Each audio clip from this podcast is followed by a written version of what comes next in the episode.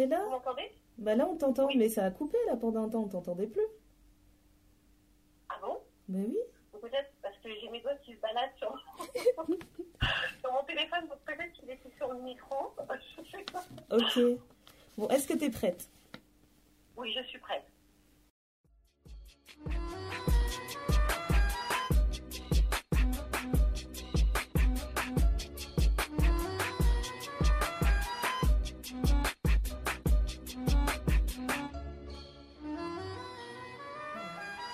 Hello. We are back. Bonjour, bonjour. Guess who's back? Guess who's black? Je commence 2018 direct avec des vannes pourries. Ouais. Euh, c'est le thé noir. Moi, c'est Ndaya. Ah, le retour. Le grand retour Marie. avec Marie. Ça, ça a coupé. Ça. Oh là là. ça a encore coupé. Non, non, c'est Néné, Daya et Marina, je crois. Je pense que c'est ça le. De dire. ouais. C'est ça qu'on essaye de vous dire. Là, on a un petit peu rouillé, mais ça va, ça va revenir. Ça va revenir. Marina est toujours à Londres. Donc, euh, on fait toujours avec la nouvelle technologie. hein. On va faire l'épisode euh, à distance. Voilà. Eh ben, bonne année, les filles. Bonne année. Bonne année. Merci. bonne Je vous année. le dis à vous parce que je vous aime, mais j'aime pas les messages groupés là de bonne année, bonne santé, je te souhaite machin, et Euh, trucs. Je fais plus ça. je fais C'est plus. fini. En fait, je, on se rend compte qu'en grandissant, euh, bon, à minuit, là, il faut envoyer les messages. euh, tout le monde est accroché à son téléphone. Il y a Ouais. tous les messages qui partent en même temps, et puis ça bloque, et puis ça marche pas, puis voilà. Et à l'époque, SFR t'envoyait des notes du style euh, Nous recevons un flux important de messages, on n'a plus de réseau. Tout ça, tout ça c'est terminé. Ça, c'est terminé. Et puis en vieillissant, tu te dis, bon, allez, je vais envoyer les messages soit un petit peu trop en avance, soit un petit peu en retard. Et puis tu te dis après, bon, quand on croise les gens, on leur dit, hé, au fait, bonne année. Ouais, voilà, c'est exactement ça. Voilà. Bah, je sais pas ce que vous avez fait vous pour le nouvel an, mais moi j'ai dormi et ça m'a fait beaucoup de bien de commencer l'année comme ça. J'étais dans mon lit. Ah, pareil. Donc on a trois dormeuses, mais euh, Ouais. franchement, euh, j'avais un... Je devais me retrouver avec une, une copine. On avait réfléchi à un truc, et puis dernière minute, c'est non, mais en fait, la flemme. Et euh, au fond du lit, très bien, posé avec un- une bonne petite série. euh, c'est très très bien comme ça pour fêter la nouvelle année. Ouais, c'est vrai. Très bien. J'ai- J'ai dormi. Franchement, je pense que j'ai passé l'âge de chercher dans quelle soirée on va aller, où est-ce qu'on va dépenser, euh, je sais pas, la moitié de ta bourse scolaire pour, euh, pour t'ambiancer un soir? Là, c'est vraiment fini. J'avais juste envie de dormir. Et puis de toute façon, les soirées du Nouvel An, elles sont. Enfin, j'ai rarement vu des gens qui sont partis en soirée pour le Nouvel An, qui ont payé et qui sont revenus. Genre, c'était une super soirée Ouais, de malade, de c'est vrai, c'est ouf, machin. C'est toujours, ouais, c'était bien, mais bon. Que dans les films que tu vois ça. Bah oui. Et encore et encore, ou alors, faut. Enfin, sortir pour le Nouvel An. Parce qu'il y a des gens qui sont sortis pour le Nouvel An en boîte, au resto ou quoi que ce soit, et qui ont fait des trucs de ouf et que ça s'est super bien passé. Moi, je veux bien en entendre. Mais les trucs comme ça, moi, j'ai toujours entendu que c'était comme si, euh, genre, t'es chez tes potes, un bon groupe de potes qui se connaissent très, très, très bien, et vous faites une soirée à la Ouais, maison, mais posée, trop. et puis là, alors ça, c'est ça c'est génial. Oui. Mais euh, sortir pour aller en boîte avec des, in- des inconnus qui puent et qui font n'importe quoi, C'est trop ça. ça tente pas trop, quoi. Moi, ça m'a fait beaucoup de bien de commencer comme ça. Je dis ça en même temps, j'ai fini l'année malade et je vais commencer malade. Euh, parce que Oh du haut de, de mes 30 ans de carrière, j'ai des coliques comme un bébé. On m'a diagnostiqué des coliques. du coup, euh, bah, je me soigne, hein, mais euh, j'ai commencé l'année avec mes coliques de bébé et voilà. C'était mignon.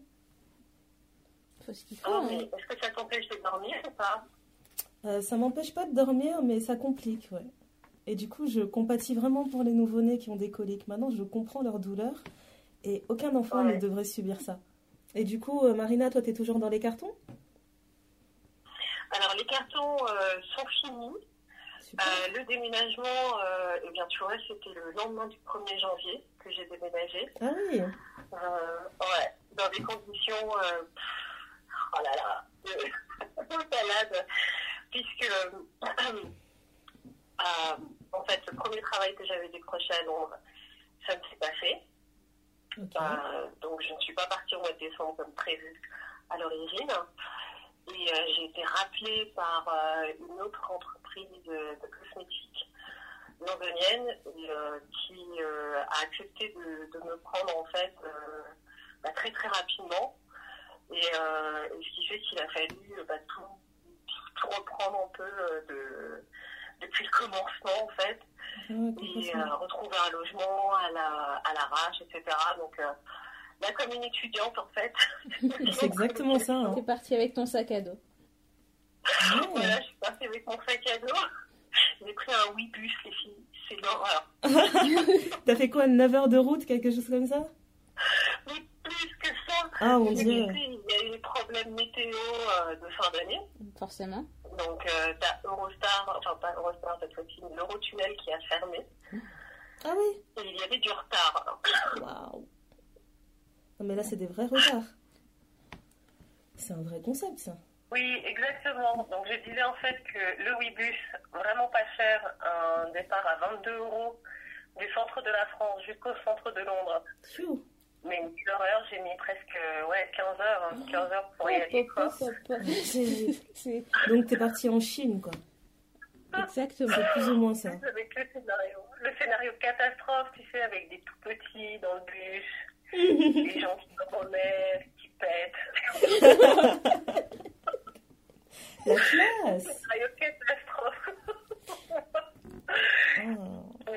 Euh, voilà, une fois arrivé ici, euh, tout s'est très bien passé. Mes colocs sont adorables. Euh, le quartier dans lequel je suis, dans le sud de Londres aussi, à, Croydon, c'est vraiment sympa. et je me sens vraiment bien. je me sens vraiment bien. Et en particulier, sur ma, mon identité, tu vois, d'afro, ouais, de, africaines, euh, d'origine africaine. Euh, ici, j'ai pas l'impression d'être une anomalie. ouais, je vois, je vois. J'ai vraiment le sentiment d'être comme n'importe qui, avec une, une, identité propre, une histoire propre qui correspond à une communauté existante en France. Mais on va pas me poser plus de questions que ça, quoi. On n'a pas tu vois, remettre en question euh, qui je suis et les propos que je peux tenir euh, sur ces sujets-là, quoi. Et ça, ça fait vraiment, vraiment du bien. C'est une grosse bouffée d'air. Euh, ouais, ça me donne beaucoup, beaucoup de confiance en moi pour tous les projets que, que j'ai à mener ici. Donc, je suis hyper contente. Même si les enfants sont pas encore avec moi, mais je suis hyper contente. Ouais, bah écoute, moi je suis super contente pour toi aussi. Non. Non, en 2018, on est, euh, on est soft.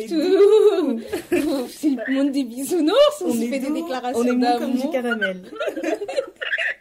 Mais on en a trop besoin. On en a trop besoin. J'ai l'impression que 2017 a été d'une violence, en fait. Euh. Ça a été très dur. Non, mais tous les gens avec qui enfin, les gens avec qui on échange sur l'année 2017, j'ai l'impression que ça a été la pire année de beaucoup de gens, quoi. Les gens se disent tous, mais c'était une année tellement de merde. Elle était rude. C'était euh, ouf. Les gens sont bien contents d'être partis, de se dire allez, bye bye 2017, on se reverra plus. Et 2018, euh, on montre euh, plein de, de positifs et tout parce que elle s'est traînée un peu cette année. Enfin, je sais pas. Moi, d'un point de vue personnel, c'était pas évident. Mais après, avec tout ce qui se passe dans le monde aussi qui s'ajoute, etc., tu dis donc, en fait, il n'y a pas juste ma vie qui va dans tous les sens, c'est la vie de tout le monde qui va dans tous les sens. Et c'est une des raisons pour laquelle on a traîné enregistré aussi, c'est que, en fait, euh, c'était intense personnellement. Et après, moi, je, pour ma part, il y a une chose qui m'a vraiment empêché d'enregistrer, c'est que les réseaux, en fait, me bouffaient pendant un temps. J'en pouvais vraiment plus, en fait, de, de, voir des notifications de Twitter ou autre, parce que je savais que j'allais pas faire une semaine sans tomber sur une nouvelle polémique. c'est ça. Et même le temps où j'étais off sur les réseaux, j'entendais parler de polémique, je devais m'enfuir, genre boucher mes oreilles pour avoir l'esprit un peu sain, quoi. Mais c'en était, j'en suis vraiment à ce stade en fait, c'est que je fuis l'info pour passer une bonne journée. moi, l'avantage que j'ai eu, c'est que mon téléphone a décidé de rendre l'âme, je pense, 10 euh, à 12 jours, mais il, il a rendu l'âme progressivement, tu vois. Donc, euh, il a commencé à déconner un petit peu. Je me suis dit, bon, c'est pas grave, il déconne un peu, et puis il fonctionne quand même, ça va aller. Et il déconnait de plus en plus. Et je me suis dit, mince, je l'ai pas fait tomber. Il est, enfin, il n'a pas été dans l'eau. Enfin, dit, attention, l'aîné, je me barre. Il s'est vraiment barré, mais vraiment tranquillement. Donc, il faut savoir que j'avais un iPhone. Et là, d'un coup, d'un seul, mon téléphone redémarre tout seul, mais toutes les deux minutes. Donc, j'ai Ah. pour presque deux semaines, pendant presque deux semaines, j'ai envoyé des textos, mais phrases courtes, quoi. Parce que mon téléphone, il s'éteignait. Donc, si tu mettais trop de temps pour envoyer un texto, bah, tu peux faire un texte un petit peu long, même pas forcément long, mais allez, on va dire 200 caractères. Si Ouais. t'as pas eu le temps d'appuyer sur envoyer, Envoyer des tweets. j'ai envoyé des tweets pendant deux semaines. Et du coup, j'ai craqué, j'ai bon, j'ai fait ma recherche, tout ça, je suis partie racheter un nouveau téléphone. Et à partir du moment où j'ai quasiment enlevé toutes les applications de mon iPhone, machin et tout, pour le mettre quasiment à zéro, pour le revendre éventuellement, et ben le téléphone fonctionne très bien. Donc là, je me retrouve avec deux téléphones fonctionnels. Et euh, enfin, je me dis, enfin, je me suis fait avoir, quoi. Je me suis vraiment fait avoir. Mais ça t'a fait du bien, tu vois. Ça a été euh, 10 jours de détox des réseaux. ça m'a fait beaucoup de bien parce qu'en fait je me rendais pas compte à quel point j'avais mon téléphone dans la main. C'est tout bête hein, Ouais. mais ça fait mon réveil. Euh, le soir quand j'arrive pas à dormir ou quoi que ce soit, soit je mets un livre audio, soit je mets un podcast, soit je mets un truc. Donc voilà, dans la journée, je cherche un chemin, genre je dégaine mon téléphone, Ça fait Euh, podomètre. ça fait podomètre, ça m'aide à suivre quand je vais à la salle ou quoi que ce soit, ça m'aide à suivre ce qui se passe, enfin mes activités, etc. Euh, euh, j'ai une, question euh, toute bête, hein, mais euh, oh tiens, euh, quel bruit font les rhinocéros? Bim, téléphone, je vais aller voir sur Google. Et les rhinocéros. J'ai toujours pas la réponse à cette pas. question. Mais en fait, c'est toutes des choses où tu dis, mais finalement, le réflexe téléphone, c'est vraiment devenu quelque chose. euh, c'est automatique, quoi. Ah, mais c'est automatique. Je sais... Attends, c'était Ouais. quel jour? J'allais au bureau et euh, arrivé dans le train, je me rends compte que j'ai oublié mon téléphone. Mais en fait, vous Ah, imaginez même pas la colère dans laquelle je suis entrée. J'étais en train de maudire tout le staff. Donc je me suis ma journée avec machin, et j'ai même pas écouté ma musique, et après lui il me demander ça, et j'ai même pas pu commencer en écoutant truc, et j'étais enragée, j'étais vraiment enragée, au point que, enfin je suis arrivée au bureau à 9h, à 10h j'ai vu mon mari débarquer, il m'a ramené mon téléphone, il a dit, non vraiment parce que l'état dans lequel t'étais ce matin, Et la palme du meilleur mari va à. Oh ouais, laisse tomber. Non, mais là, pour le coup, euh, il s'est trop bien fait voir au bureau, mais je me suis rendu compte à quel point c'était malsain, quoi. Non, mais c'est ça. Du coup, ça fait partie de mes résolutions pour 2018, c'est de poser un petit peu plus mon téléphone et d'être un peu plus euh, présente, entre guillemets, euh, bah, toucher du vrai papier, toucher un vrai livre, euh, faire mes recherches à l'ancienne, genre dans des dictionnaires, des encyclopédies si je peux, enfin, et au moins avoir un peu moins de temps sur mon téléphone dans la journée. Puis, euh, enfin, moi, je le vois aussi par rapport à, à mes neveux, mes nièces, ma filleule, tout ça. Bah, finalement, ils se calment très vite en prenant un téléphone. Quoi. Il faut un caprice, tu dis tiens, prends le téléphone, en deux minutes c'est réglé, alors que tu peux trouver le moyen de, le- de les distraire autrement. Ah, venez, on va faire un dessin, on va faire un gâteau, etc. Mais le, même chez eux, ça devient un réflexe parce que c'est vraiment genre, je peux avoir les jeux dans ton Ouais, téléphone. parce qu'ils nous voient, quoi. Ils font pareil, quoi. Ouais. Ils font vraiment pareil. euh. Donc voilà, pour 2018, euh, on va essayer d'être un petit peu moins sur le téléphone. T'as des lectures spéciales en ce moment? Euh, j'ai fait. euh, je me suis rendu compte que j'étais prélevée par Audible. C'est un truc pour lire des, Des livres. livres audio? Des livres audio, ouais. En fait, je crois que c'est passé par mon compte Amazon et puis j'ai pas calculé. En fait, je crois que j'avais eu un essai gratuit et puis. Ah, et ça s'est renclenché. Ça s'est réenclenché, j'ai oublié, mais finalement c'est un mal pour un bien parce que du coup j'ai pu, euh, j'ai pu prendre plusieurs livres d'un coup. Euh, Qu'est-ce que j'ai écouté? Euh, J'ai écouté, j'ai écouté quoi? Ça te dérange pas d'écouter quelqu'un raconter un livre? Parce que moi, j'ai l'impression qu'ils vont faire ça. Et ensuite, machin se rendait. Ah, non, non, non, non. Mais en fait, Et moi, ça m'agace. c'était c'était très bizarre au début parce que en fait, en fonction du livre, c'est soit une femme, soit un homme qui le lit, Ouais. Mais c'est jamais plusieurs voix. Donc ça veut dire Ah, que bah oui, l'homme, il va faire toutes les voix, donc la voix de femme, la voix de bébé, la voix d'enfant, la voix Genre, d'homme. vraiment, si, si c'est une femme qui parle, il va changer un peu de voix. il va changer un peu de voix. Donc il a sa voix de narrateur et puis il accorde une voix particulière à chaque personnage. Et je pense que le premier livre que j'ai lu, c'est Ta deuxième vie commence quand tu comprends que tu n'en as qu'une. J'ai oublié l'auteur. Ah, je l'ai l'ai C'est lu. qui ça? J'ai oublié l'auteur, attends. Peut-être que je... Marinette, tu Ah. connais? Oui, Tu l'as lu aussi? Je l'ai fini, euh, je l'ai fini il y a une semaine. hein. Ça fait 2 sur 3. Ça fait deux choses. On va y arriver.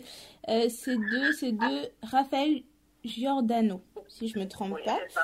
Et j'ai commencé par celui-là parce qu'il durait pas trop longtemps. Ouais. Euh, ça fait 5h45.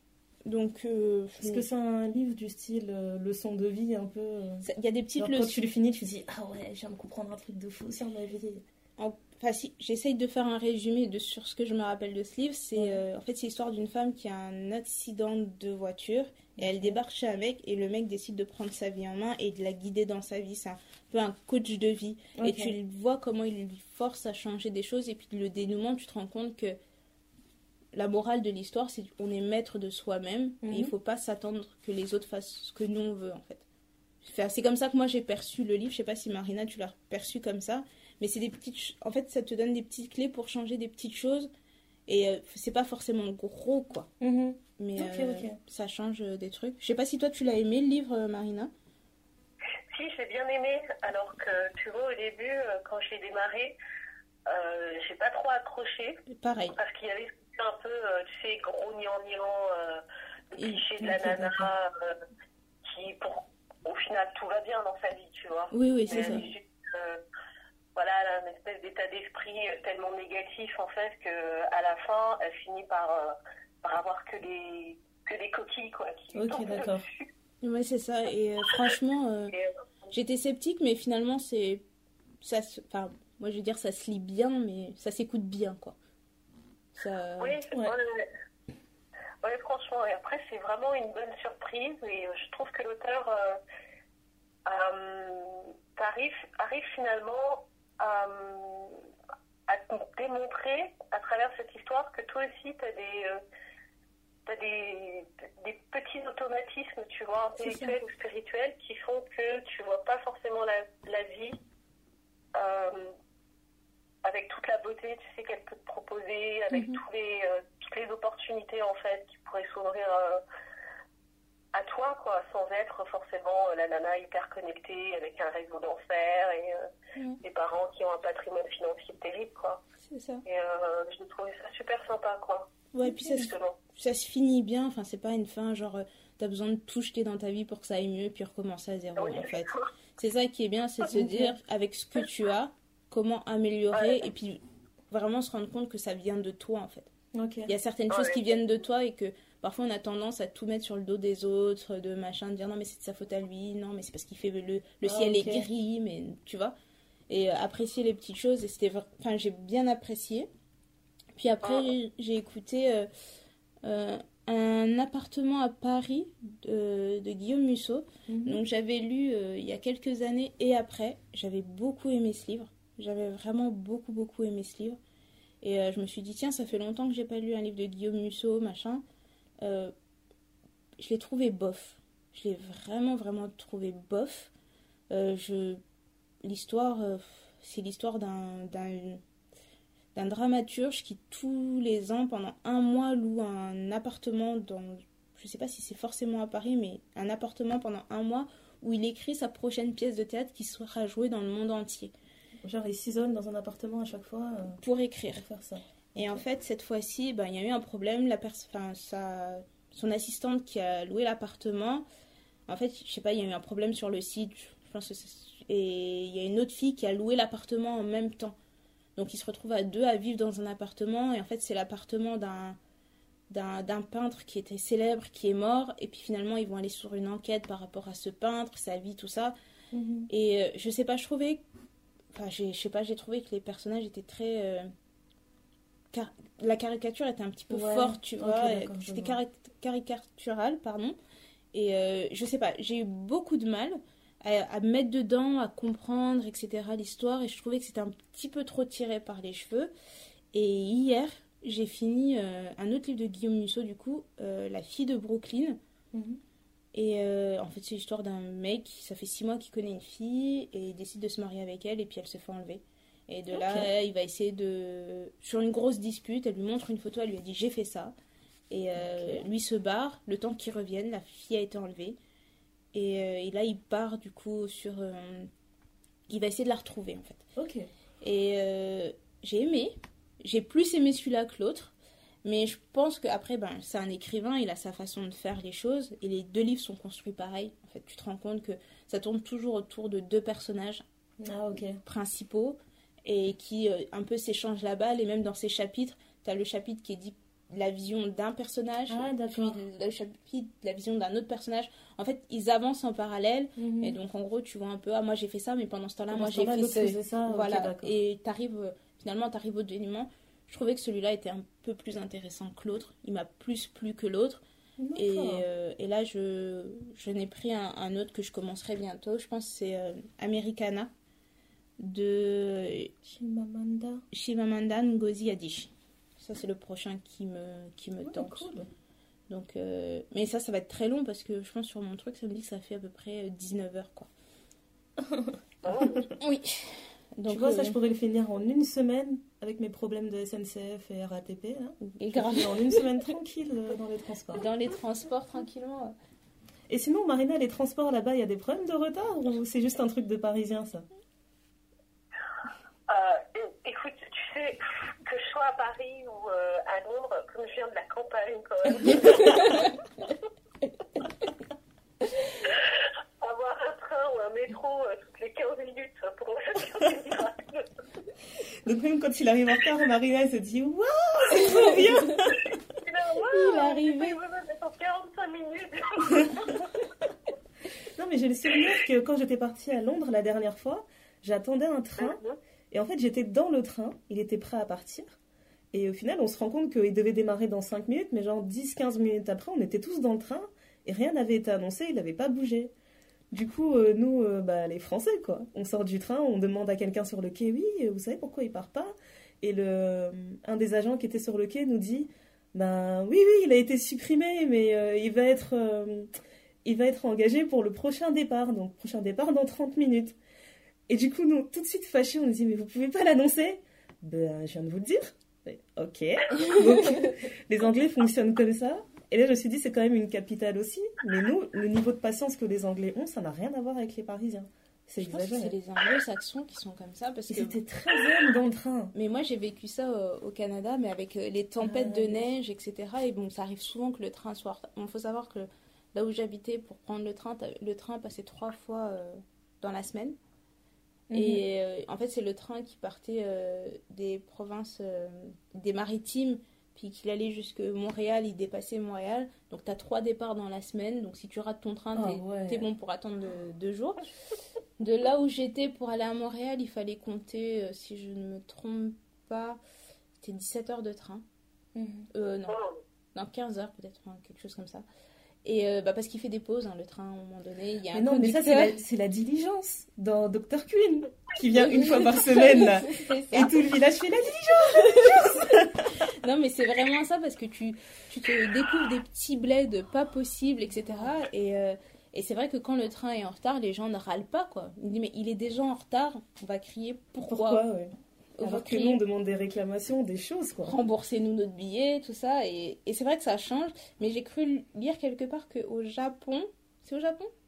Oui, c'est au Japon, ils Ils font font des communiqués de presse. Des comme, euh, communiqués de presse, et je pense que leur, euh, en moyenne, leur- leurs trains sont en retard de peut-être une minute, quoi.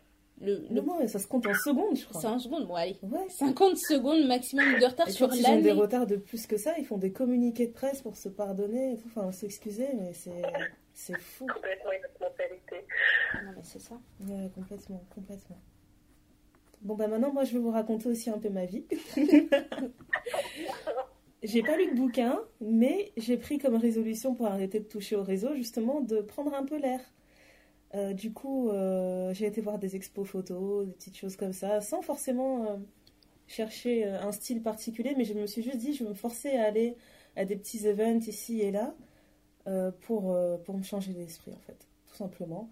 Et euh, il y a une chose que j'ai trop aimée, j'ai été voir au mois de novembre, donc j'ai pris le temps pour en parler hein, quand même, je suis bien en retard, mais j'ai tellement aimé, je me suis dit, si pas, je prends pas le temps d'en parler dans un épisode du podcast, ça sert à rien d'en parler.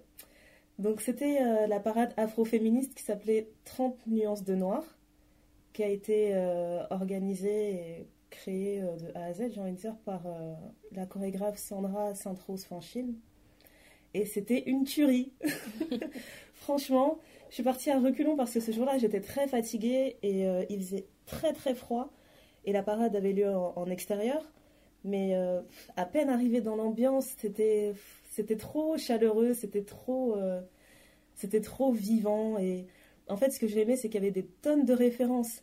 Et euh, limite, je suis partie, euh, je pensais partir juste tranquillement euh, pour me changer des idées, mais je me suis retrouvée à prendre des notes parce que je voulais pas oublier les références auxquelles je pensais. Donc j'étais là, je regardais des trucs, je me disais, je vais pas être comme tout le monde et filmer, mais je vais quand même écrire parce que j'ai pas envie d'oublier.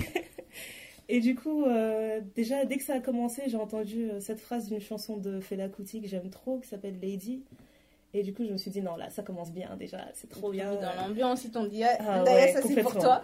Complètement. J'étais toute seule, je suis partie sans amis, mais j'avais envie de danser. D'ailleurs, j'ai dansé toute seule, mais bon, c'est pas grave. Et euh, ouais, donc les références, il y avait Fela Kuti dans la danse, il y avait du, euh, du walking, il y avait un peu de hip-hop, j'ai vu des petites touches de ndombolo aussi. Euh, j'ai vu des touches de, de, danse du style cours d'école, tu vois, à se taper dans les mains, etc., à se mettre en rang, à changer de place. Franchement, c'était, c'était trop beau. Euh, en termes de sonorité, en termes de tenue aussi, les filles, elles étaient au top du game, quoi. J'ai l'impression qu'elles ont réfléchi à leur tenue pendant des mois. Et euh, c'était trop harmonieux, même tous ces instruments, c'était vraiment beau. C'est un événement qui a lieu tous les ans ou c'était juste euh, là, cette année, c'était une première ben, édition? Je pense que c'était la deuxième édition, si je ne me trompe pas. Parce que quand j'en ai entendu parler, en fait, ils parlaient d'une édition qui avait déjà eu lieu. Et je sais pas si c'est, je sais pas si c'est la deuxième, mais en tout cas, je pense que c'est pas la première. Mhm. Et euh, franchement, j'ai trop aimé. J'ai trop aimé. En fait, j'aimais bien le concept de, de voir en fait dans l'espace public plein de femmes noires. Vraiment des femmes noires qui occupent l'espace public. Mais pas euh, la femme noire que tu vas voir dans un certain style de pub ou quoi que ce soit. C'est que vraiment, il y, avait de toutes sortes. Il y en a une qui me captivait trop. Pendant toute la parade, j'arrêtais pas de la fixer. elle était grande, elle avait le crâne rasé, elle était, elle était trop belle. J'arrêtais pas de la regarder pendant la parade. C'était exagéré. Je sais pas comment elle s'appelle, mais elle était magnifique. Et euh, c'est ce, truc-là, en fait, que j'aimais bien, c'est vraiment, c'est une parade, en fait. C'est des femmes noires qui occupent l'espace en France. Et je trouve que ça a trop de puissance parce que tu le, tu le sens que c'est quelque chose qu'on ne voit jamais. Tu vois, qu'on ne voit jamais. Pourtant, c'était quelque chose de très beau, mais on ne voit jamais ça. Et euh, je pense que c'était vraiment euh, son idée, en fait, de, de, de, faire une sorte de cri de guerre, mais en beauté, tu vois, de manière artistique. Parce que quand tu es dedans, en fait, tu les vois, euh, tu les vois se pavaner, en fait. Soit elles sont, sur un, elles sont euh, fixes, en train de faire une petite choré, il y en a une qui chante, etc. Elles chantent tout en chœur. Et en fait, par un moment, elles se mettent à marcher et elles t'obligent à les suivre, en fait. Et j'aimais bien cette, euh, ah, cette idée, en fait. Voilà, j'aimais beaucoup cette idée de, tu vois, de marcher, de suivre les pas de la femme noire, quoi, pour une fois. Ça, c'était vraiment intéressant. Ouais. Et du coup, dans, dans, les chants et tout, tu sens, tu sens toutes les émotions. Tu sens de la colère par moments, tu sens euh, de la force, tu sens de l'amour. Et euh, ce que j'ai trop aimé, c'est qu'en fait, à chaque fois qu'elles finissent euh, leur rengaine, elles chantent tout en chœur Fuck you, fuck you, fuck you. Donc pendant un temps, j'ai bugué, je me suis dit Attends, elles ont vraiment dit ça? Et en plus, ce qui était trop marrant, c'est qu'elles disent toutes fuck you, mais genre elles sont là, elles te fixent dans les yeux, elles disent fuck you, fuck you. Et du coup, je me suis dit, ah ouais, donc c'est vraiment puissant comme message. Mais euh, euh, c'est beau parce qu'en plus, au final, elles finissent par, euh, elles finissent par dire thank you, tu vois, à la fin. Elles font un remix du chant fuck you qu'elles ont fait peut-être deux fois pendant la parade. Et à la fin, elles regardent tout le monde et elles disent thank you, thank you. Et puis tout le monde s'applaudit et tout le monde danse. Et... Franchement, c'était super. Moi, j'avais juste envie de ah, rentrer dedans et de dire ouais, je vous sens trop. ouais, j'attends trop avec impatience la prochaine édition, mais euh, franchement, j'ai adoré. J'ai été voir la chorégraphe après, je lui ai dit j'ai envie de faire tout, j'ai envie de prendre des cours de chant, j'ai envie de jouer d'un instrument, j'ai envie de danser et tout, c'était super. Euh, c'était super, franchement, j'ai adoré. Du coup, ça vient un peu comme euh, une bouffée d'air frais, ce genre d'événement. Trop, trop. C'est vraiment ce dont j'avais besoin. Du coup, c'est vraiment l'événement qui m'a marqué le plus en 2017. Et euh, je pense que c'est un des derniers trucs que j'ai fait euh, dans l'année. Et je me suis dit, bon, maintenant, on est prêt pour 2018. Moi, en 2018, j'attends deux choses. J'attends Black Panther. Voilà. c'est le moment. ah là là, mais, je l'attends trop fort. Il y a tellement de monde, en fait, euh, qui attendent ce film, au-delà même de la communauté noire du monde entier. Mhm. Et je pense que c'est le film, je sais pas si c'est juste aux États-Unis ou c'est d'un point de vue mondial, mhm. mais en pré-vente, c'est euh, il a fait plus que n'importe quel autre film Marvel quoi. Waouh.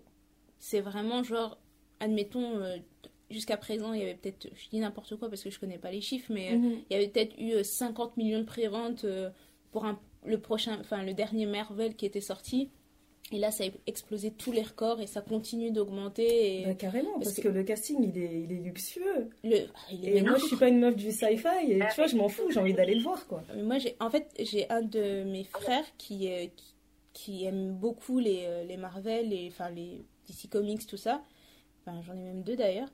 Et, euh, et il me dit, mais c'est le meilleur super-héros de Marvel, machin. Enfin, il en parle. Et, enfin, Il, depuis- il en tremble et tout. Non, mais tu comprends pas. Euh, non, mais il faut savoir qu'à chaque fois qu'il y a un Marvel qui sort, admettons, le film sort à midi. Mhm. À midi, il est dans la salle, quoi. Parce qu'il Ouais. a besoin d'aller voir le film. Enfin, il fait partie, toujours la partie première. ces gens qui supporteraient pas d'avoir ne serait-ce qu'une seconde de spoil, tu vois. De- voilà, c'est ça. Et puis s'il faut qu'il aille le voir plusieurs fois, il ira le voir plusieurs fois. Et euh, il me dit non mais là tu comprends pas, le film est tellement bien, le casting est bien. Il me dit les, ça a juste être- ça a juste l'air magnifique quoi. Et euh, du coup, quand t'entends des choses comme ça, tu dis donc c'est un casting all black quasiment. Mhm. À y mettre à l'honneur les noirs et d'une belle façon. Et euh, la seule chose, la seule chose que je ne souhaite pas, c'est qu'il y ait trop d'anticipation. Que Ouais. les gens y, euh, y aillent en disant putain ça va être trop bien, ça va être trop bien, et que du coup soit trop euh, trop dur sur la critique et qu'ils se disent ouais mais ça c'est n'importe quoi parce que si parce que ça tu vois. Ouais, Et ouais. du coup ça, ça c'est le seul truc où je me dirais il y a un petit bémol. Je pense Ouais, Après, moi, je pense que j'irais vraiment, euh, euh, j'irais vraiment voir ça légèrement. Quoi. Genre- En fait, c'est juste l'idée de, de me dire, OK, you put your money where your mouth is. Et je me dis ça. juste, voilà, le cast, il est à 99,9% en noir. Et ben j'y vais, je vais mettre mon argent. Ouais. Et euh, je vais faire comme tout pour tous les autres trucs de ma communauté. En fait, si je pense que ça dessert vraiment, je le dirai. Et si je trouve que c'est moyen, ben, je me tais. Et puis c'est tout. Voilà, je donne pas mon avis. Donc, on- Mhm. Voilà. si, si Ndaya nous en parle euh, dans l'épisode de- du, du Si témoin. je dis juste au prochain épisode 1, vous aurez Ah. compris. Ah, ah, ah. Voilà. Et la deuxième chose que j'attends trop, en février aussi, franchement, en février, c'est un des meilleurs mois de l'année. Je dis ça comme ça. hein. Euh, euh, C'est mon anniversaire aussi, mais bon. hein. Il y a Kendrick Lamar en concert à Paris, et là, j'ai trop, trop hâte. Son dernier album, je le, je le saigne tous les jours. L'album Damn, C'est un très très bel album. je l'ai écouté à, l'endroit, à l'envers, en travers, en large. et à chaque fois que je l'écoute, je dis Damn Donc c'est vraiment. euh. J'ai trop hâte. Donc le 26 février, je serai dans la fosse. En train de sauter, en train de rapper, tu vas voir quelqu'un qui saute Ah plus haut ouais. que tout le monde. Je serai dans la fosse. Voilà les deux choses que j'attends cette année. Et le reste Trop de l'année, euh, non C'est pas Black History Month en plus en février En février. Allez, tant qu'à faire. Black Voilà. History Month en février euh, aussi. On va en profiter, qui sait, peut-être qu'on va se faire un petit épisode spécial.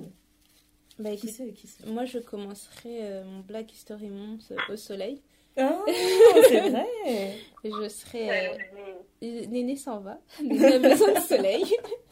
Néné, euh, en fait, euh, j'ai une de mes amies qui, euh, qui fête son anniversaire et elle m'a juste dit euh, Viens, on se barre au soleil. Et je l'ai regardé et pour la première fois de ma vie, j'ai dit Ok, on fait ça. Et jusqu'à aujourd'hui, je ne réalise pas que je fais ça. J'ai l'impression que c'est une blague. Et euh, donc, on, on part en Martinique. Yes Et, Euh, En Exactement. février, quoi. En Elle va nous laisser sous la neige. Sous la neige, le froid et, euh, et les, les rageux, comme on les appelle, me disent euh, Tu vas voir quand tu vas rentrer, euh, il va faire froid.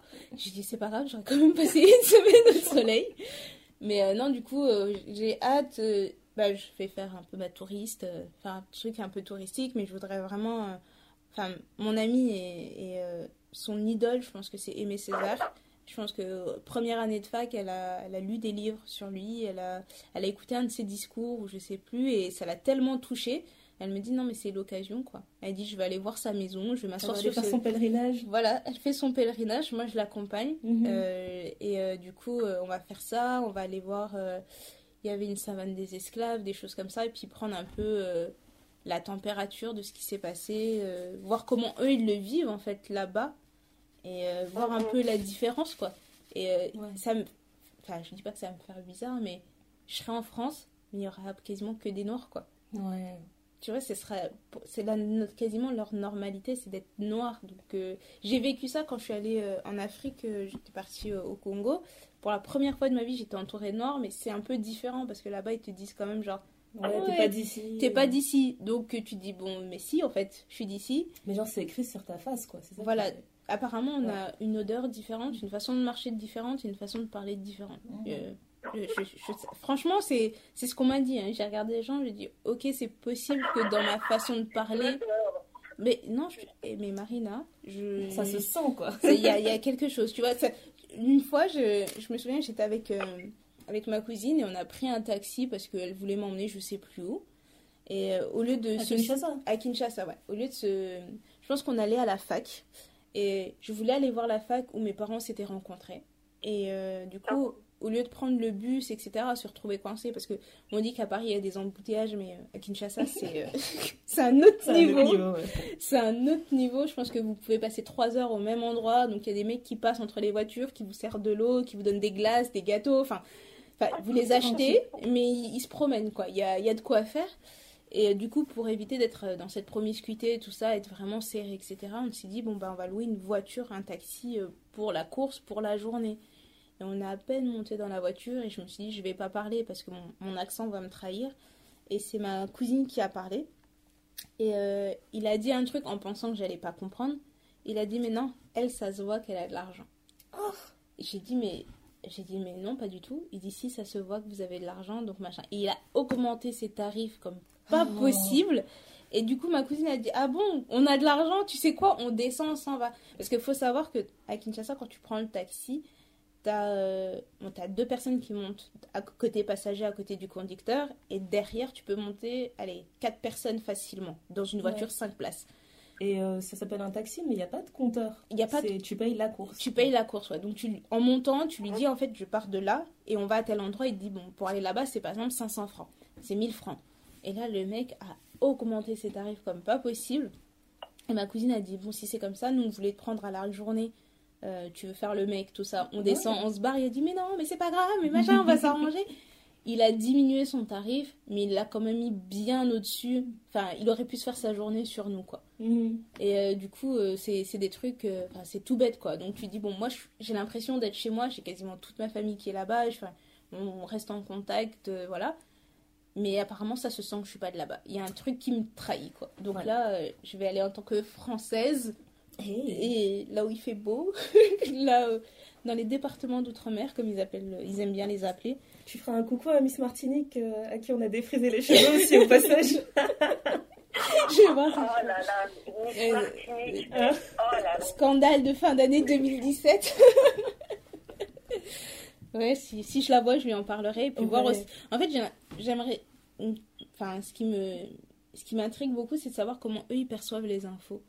Ouais. Tu vois, parce que ici, nous, on a un TF1, France 2, France 3, machin. ils- pour la, euh, les départements d'outre-mer, les territoires d'outre-mer, je pense qu'ils ont mis France O. Et Ouais. je me demande du coup, eux, comment ils perçoivent les infos? Ils disent, ouais, c'est des problèmes de métropole. Est-ce que ça les touche? Enfin, je sais pas. Je trouve ça vraiment. Vrai. euh, Moi, je pense que ça les touche beaucoup. Après, je sais pas si je, je mélange tout, mais déjà, quand tu pars à Kinshasa, ils sont autant au courant que toi que de ce qui se passe dans ton pays, tu vois. C'est... Moi, j'ai toujours trouvé ça marquant, en fait. C'est que tu vas aller là-bas et euh, ils, ils seront capables de te faire des blagues par rapport à l'actualité française, quoi. Ouais, c'est ça. Alors que ça ne les concerne pas du tout. Non, quoi. mais c'est ça ça. n'a juste rien à voir, c'est pas leur monde. Mais et moi, je trouve ça quand même ouf que enfin, la Martinique, la Guadeloupe, tout ça, ça appartienne à la France. Mais genre, si je pars de Lille pour aller à Marseille, je vais, aller, je vais faire 12 heures de voiture. Mais là, je dois faire 9 heures d'avion. Ouais. Et, et je trouve ça vraiment... euh, soi-disant, t'es encore en France. je suis encore en France, mais j'ai un climat complètement différent. J'ai un, des heures complètement différentes. Je pense y a, on a 5 heures de décalage horaire. Il y a un rythme Ouais. complètement différent. Tu vois, c'est, je trouve ça, je trouve ça dingue en fait. Moi, je pense que tu vas pas revenir. Je dis ça comme ça. Peut-être, peut-être. Si vous me revoyez pas, vous savez où me trouver. Là, sur les plages de Moi, je pense que Martinique. ça va beaucoup trop te plaire et que tu vas pas revenir. Ah, J'espère. Et tu vas m'appeler genre Daya, c'est ça la France Voilà, c'est ça la France la, France, la France, et tu finis le boulot, tu vas à la plage, tu manges du poisson frais et des fruits frais. C'est fini. Ouais, Ouais, je te comprends. Franchement, je te comprends. J'ai hâte, j'ai hâte, j'ai hâte, j'ai hâte. Non, mais Oui. feras vraiment un salut à Miss Martinique si tu la vois. Oui, je le ferai. Ça fait partie de, de mes résolutions de 2018, euh, voyager euh, un peu plus, découvrir un peu plus euh, le monde et voir un peu ce qui se passe, quoi. Et j'ai découvert aussi une application pour ça. Ça s'appelle BEAN, B-E-E-N. Et en, Mhm. en fait, tu rentres les pays où tu as été et ça te dit enfin, le pourcentage du monde que tu as vu. Quoi. Ah, ok. Ouais. Et je trouve Genre, ça cool.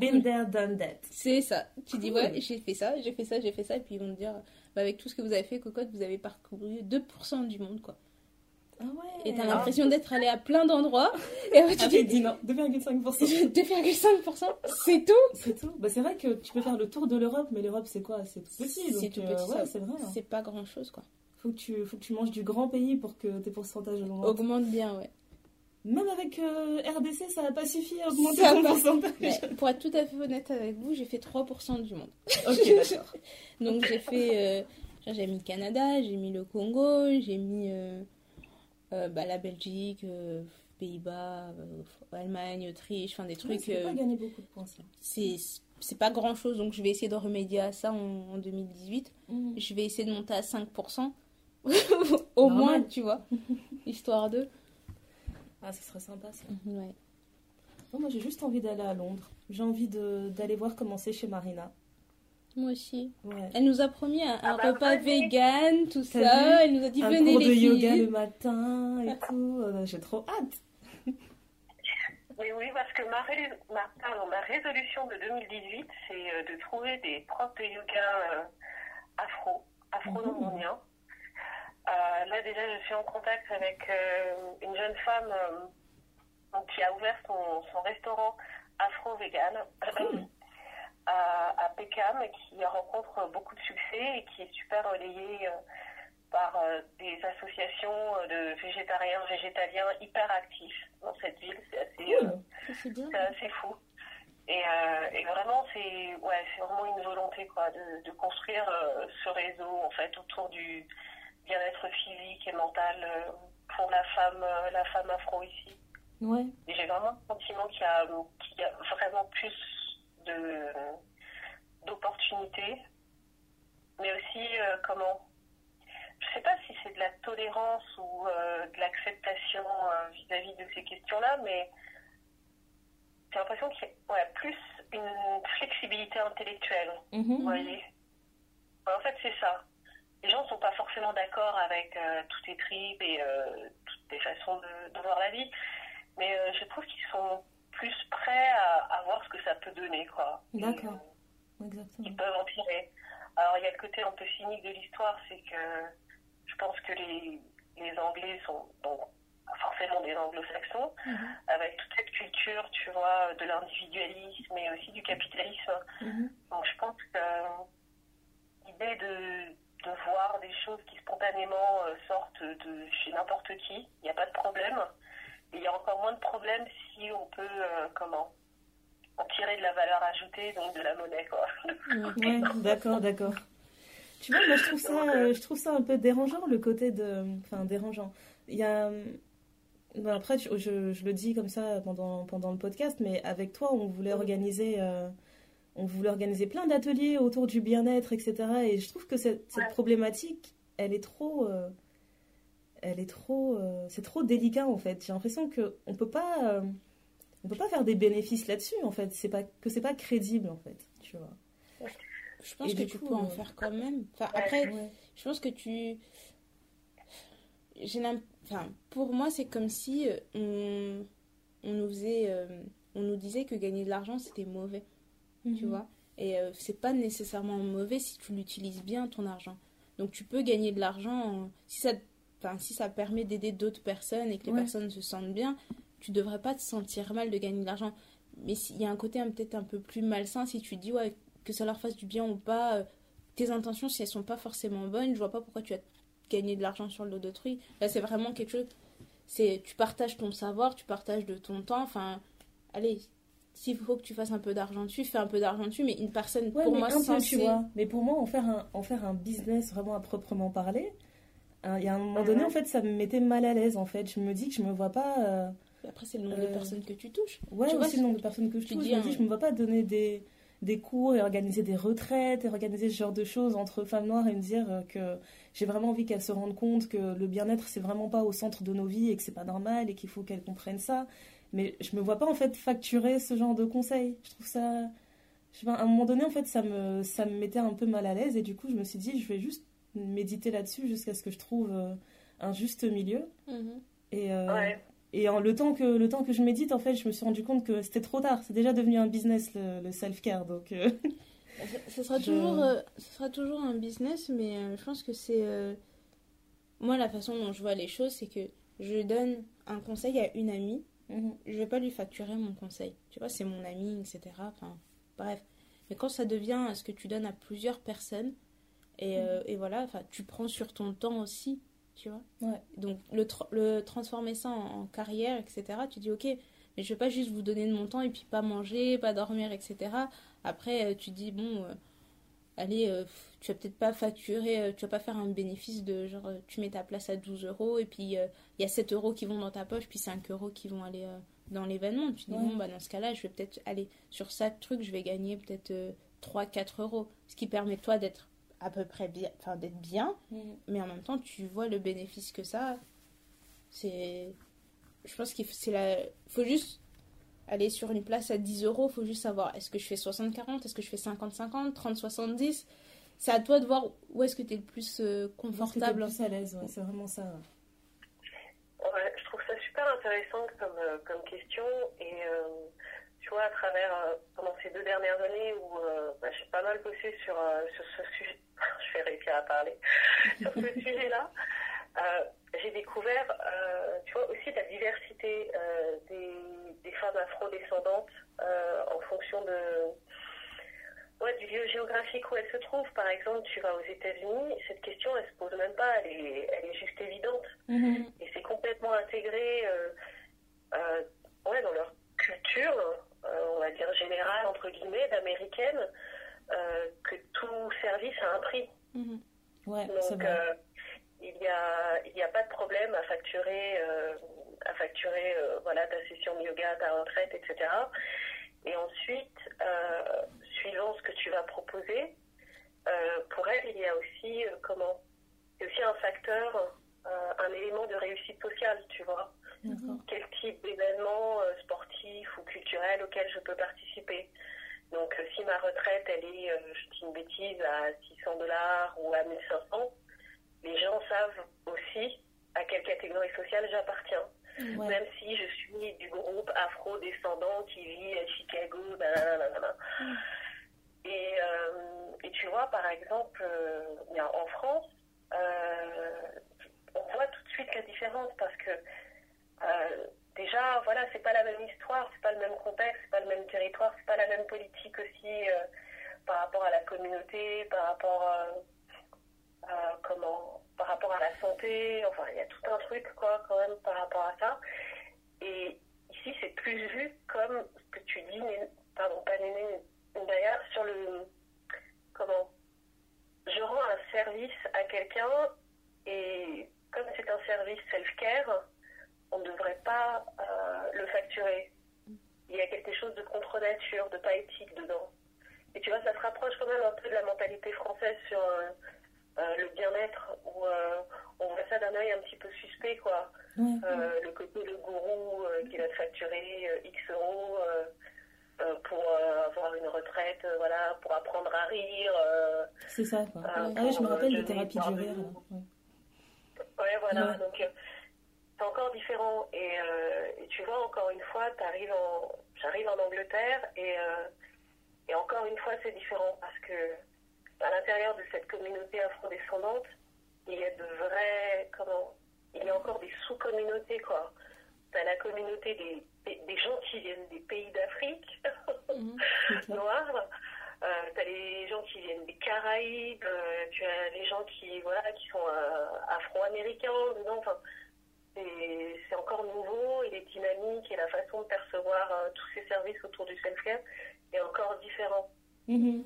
Et, euh, et je trouve que c'est hyper intéressant parce que, encore une fois, euh, on a toujours l'impression que les groupes euh, humains, dans, la dans leur généralité, sont hyper homogènes, tu vois. et en réalité, euh, pas du tout, quoi. Et leur perception encore des choses est, est très différente. Oui. Et, euh, et en particulier pour la communauté afrodescendante, et encore plus pour la communauté euh, féminine. Oui, c'est vrai. Mais en fait, tu verras aussi que les, euh, les, les influenceurs, euh, les youtubeurs, les machins, quand tu vas chez les Américains, dès qu'ils ont un certain niveau de, de succès, ils vont tout de suite se définir en tant que marque.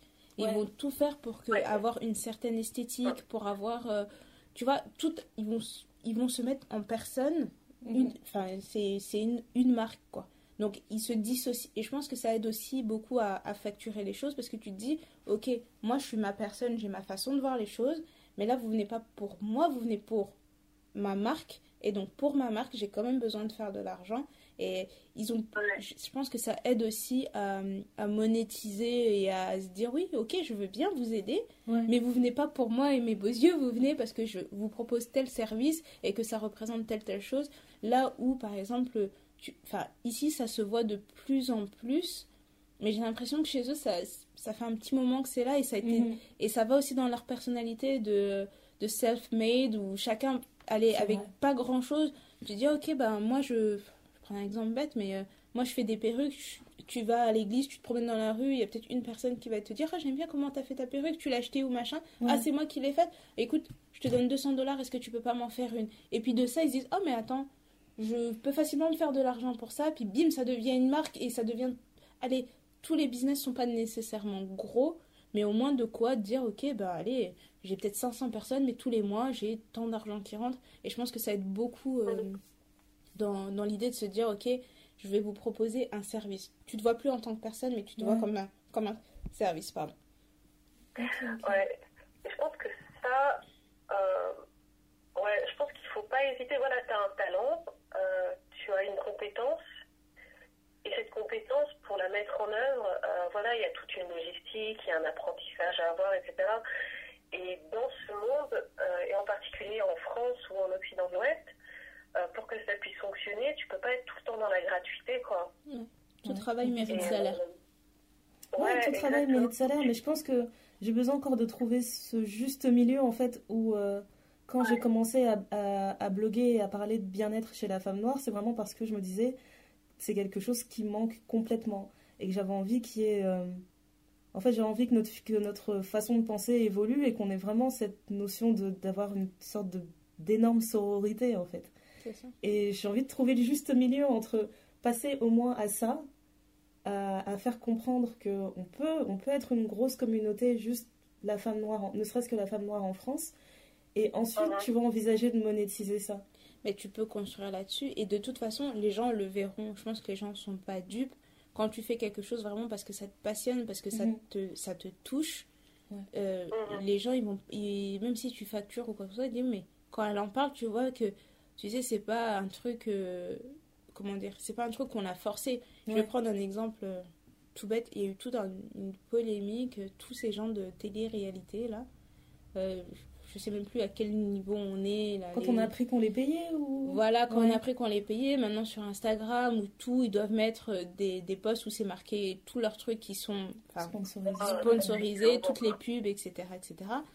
Mais euh, finalement, j'avais vu une, une fille qui est influenceuse, je pense, qui a, qui a monté sa marque petit à petit. Elle dit, Mhm. oh, mais euh, moi, je vous propose certains produits. Et il y a beaucoup de gens qui me disent, ouais, mais euh, de toute façon, t'es comme tous les autres euh, candidats de télé-réalité, tu Ouais. proposes telle chose, telle chose, vous faites tous pareil, vous êtes tous dans le même truc. Et la fille, elle dit, bah, déjà, moi, ces gens-là, parce que je pense en plus, elle était belge, elle dit, Ouais. mais moi, ces gens-là, je les connais pas. En Belgique, on les a pas. Donc, elle s'est dit, bon, ok, je vais voir.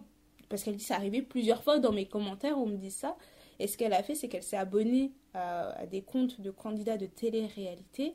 Mhm. Et en fait, elle est sur. euh, Ils font tous les mêmes promos. Ouais, ouais, mais sur 15 publications, t'as peut-être 14 pubs, quoi. Ouais, ok. Et donc, tu sais, ça devient vraiment trop gros et les gens, ils disent, ouais, bon, ok, on n'est pas dupes. En fait, Ouais. ton compte, c'est juste devenu de Une la. C'est une pancarte, tu vois, les, euh, les pancartes qu'on met devant les grands flyers, là, venez Voilà, ici, ça, venez, trois, croissants et le quatrième gratuit. Elle a dit, c'est vraiment un truc, euh, c'est hallucinant. Elle dit, je me suis abonnée peut-être 24 heures. Elle dit au bout de 24 heures, j'en pouvais plus parce que t'as des filles qui te disent Bon, j'ai vu que vous m'avez beaucoup posé la question dans les commentaires comment je faisais pour garder mon ventre plat. Et ben en fait, j'utilise machin, bim, la marque. Ah, j'ai vu dans les commentaires, vous m'avez beaucoup demandé ce que j'utilisais pour mes cheveux, machin, j'utilise machin. Et quand tu regardes leur compte, t'as que, que, que, que de la pub, quoi. Donc, je comprends que tu es influenceur, c'est ton travail, mais il faut pas. Euh, mais tu vois, même le terme, hein, je le trouve pas. Euh, je le trouve pas flatteur, tu vois. Genre, je me dis que vraiment, si je, si je pousse le, blogging à fond et qu'un jour on me dit, voilà, on me présente, euh, alors Daya, influenceuse, non, non, pardon. S'il vous plaît, non. mais après, c'est toi qui te définis. Enfin, tu donnes, je pense que quand tu vas te faire des interviews comme ça, tu donnes ce que tu veux qu'on dise de toi. Et eux, bon, ils sont tous des influenceurs. Et c'est allez, c'est le truc à la mode en ce moment et je pense que ça va grossir encore jusqu'à temps qu'on va arriver au bout du au film. Bout du bout, du, franchement, je pense qu'on y est déjà quoi. Tu, moi, je pense qu'il y a encore on n'a on a pas tout vu. Je, franchement, je suis sûr parce que franchement, j'en ai marre. Ben, t'en as marre, mais je pense sincèrement qu'on n'a pas tout vu parce que quand je, enfin, j'ai fait un peu de recherche là-dessus sur les influenceurs et tout, et tu te rends compte que c'est pas forcément les plus gros qu'on choisit, parce qu'il y a mhm. certaines marques qui ont euh, allez, euh, c'est ton fermier du coin, il va te proposer un lait, machin, je sais pas quoi. Il va trouver quelqu'un, mais il n'a pas forcément besoin d'avoir des millions de commandes parce qu'il ne va pas réussir à répondre aux millions de commandes. Donc, oui, c'est vrai, tu as des grosses, grosses marques qui vont aller voir des, des influenceurs comme peut-être 1 million, 2 millions, 3 millions d'abonnés, etc. Mais le plus gros des influenceurs, c'est entre allez, 5 000 et peut-être 30, 40 000 abonnés parce que c'est un public plus restreint, mais c'est une cible très précise. Alors que quand tu vas dans les gros gros comptes, 1 million, 2 millions, 3 millions, etc., bah, t'es pas. Euh, ta cible, elle est un peu vaste, quoi. Éparpillée. Voilà, elle est vraiment très, très, très vaste. Et du coup, tu vois, tu as les gens qui disent, ah, moi, je suis influenceuse, machin, non, je peux pas être influenceuse parce que j'ai pas un million d'abonnés. Non, c'est pas ça, c'est juste que si tu admettons. Euh, non, influenceuse, c'est que tu es en mesure d'influencer euh, ta masse. Voilà, voilà ta masse. Donc, il est... après, ils sont pas bêtes, hein, ils vont mhm. regarder, ils vont dire, ah, mais attends, elle a, elle a quoi? Elle a 15 000 abonnés, mais tu vois, après, tu as le, as le rapport, le ratio entre les, les commentaires, les, les, likes, les likes etc. Ils se disent, mais en fait, elle a peut-être 15 000 abonnés, mais dans ces 15 000 abonnés, ils sont très engagés avec elle. C'est sûr que si on lui donne quelque chose, et eh ben, il y aura une plus grosse répercussion que sur un post d'une fille qui a je sais pas combien de milliers d'abonnés, 500 000, et tu dis, mais ouais, elle a peut-être 500 000 abonnés, mais sur ces 500 000 abonnés, il y en a peut-être que 2000 qui sont actifs, quoi. Ouais, carrément. Donc, en fait, c'est tout un monde. Et je te dis, franchement, je pense qu'on n'est vraiment pas arrivé au bout du truc. Je pense on n'a pas encore explosé la bulle. Je pense qu'on n'a pas explosé la bulle parce qu'il y a, y a de la place, quoi. Il y a de la place et il y a, y a des voix qui manquent, il y a des choses qui manquent, quoi. Encore. Terrible. Franchement, quand je me dis ça, c'est un peu un cauchemar. Hein. Ça me fait un peu peur. En attendant d'y voir plus clair, je pense que en tout cas sur la thématique du bien-être, je pense que j'ai déjà réfléchi à plein de, plein de petits projets artistiques que je pourrais faire en fait, au lieu de faire euh, du blogging ou de créer des ateliers ou quoi que ce soit, où je me dis que je pourrais faire des projets en fait où je ferai appel à plusieurs femmes noires et euh, mhm. on va leur donner la parole, quoi, tout simplement. Donc euh, à suivre. En 2018, on réalise des projets. Moi, je me suis dit, allez, 2018, j'ai pas pris beaucoup de résolutions, j'en ai pris 2-3 histoire d'eux. Et euh, j'ai de me dire, ok, en 2017, j'avais dit que j'allais faire ci, j'allais faire ça.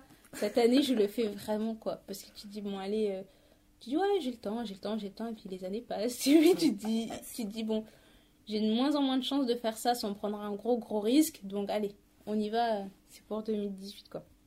Bah, je suis quand même, j'ai quand même bien tenu mes résolutions. J'en avais pris qu'une en 2017. J'avais dit 2017, c'est l'année du charbon. Je vais travailler toute l'année. Et euh, il faut que 2018, je récolte.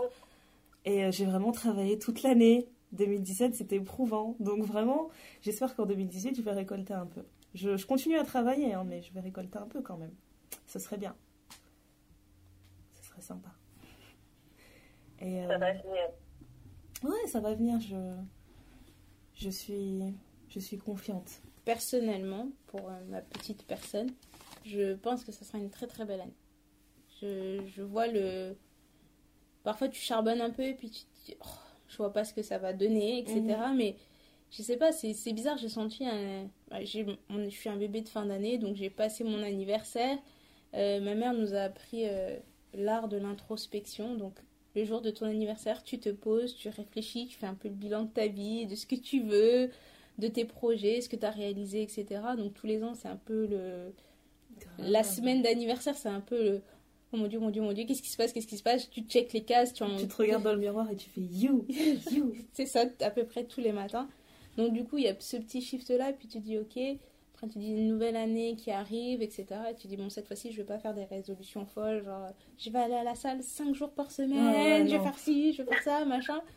Non, pas du tout. Tu prends des résolutions que tu peux tenir, tu t'en mets une, une folle dedans, tu dis, ouais, si j'arrive à le faire, franchement, big up. Et puis t'en mets deux raisonnables et tu dis, bon, allez, juste ça, puis le reste, ça va, ça va se mettre en place. Mais pour moi, personnellement, je pense que 2018, ça va être, ça va être chouette. Ouais, je pense que ça, ça. ça, va être chouette. Voilà. On aura beaucoup de choses à célébrer. J'ai décidé de vivre cette année dans la joie et la bonne humeur. Cool. Donc, euh, je, je vais être euh, un soleil sur pattes. c'est cool. Je vais pas distribuer des câlins. Je suis pas encore à ce niveau-là. Je suis pas. Je suis pas... De toute façon, Néné, elle a pas le choix. J'ai fait des câlins de force. elle a pas le choix. J'ai vraiment beaucoup de, beaucoup de mal donner des câlins, sauf si vous êtes des enfants. Alors là, je vous fais des câlins, des bisous, des machins. En tant qu'adulte, c'est un peu. J'y travaille. Tous les ans, je me, je me ramollis un peu plus. Donc il y a bien un moment donné où je vais y arriver. Pour l'instant, ça va. là où il y a peut-être 2-3 ans, je me barrais en courant si quelqu'un voulait me faire un câlin. Genre. je te connais pas, je te connais pas. Qu'est-ce que tu fais? Là, je me dis, bon, allez, je vais le faire. Petit à petit, on grandit quand même. Petit à petit. C'est bien, c'est bien. Eh mais en parlant d'enfant, vous allez rire, mais vous savez que mon corps est en train de me dire de faire un enfant. Oh, Je ne pensais pas que c'était possible, mais mon corps est vraiment en train de me sommer de faire un enfant. Donc quand on dit que l'horloge sonne genre ding dong, d'ailleurs, c'est le moment. J'aurais jamais cru que c'était possible, mais comment vous dire ça? En fait, euh, moi je fais pas très attention à mon cycle, mais j'avais remarqué que je commençais à avoir de vraies crampes, mais genre des vraies vraies crampes euh, en plein milieu de mon cycle, donc à savoir la période d'ovulation. Donc mon corps ovule très fort. Il eh, eh, eh. Il est en train de me dire, genre, euh, là ça va quoi, là il faut lancer. C'est maintenant. Lancer la machine, on est prêt. Donc euh, je, ne sais pas comment prendre ces messages.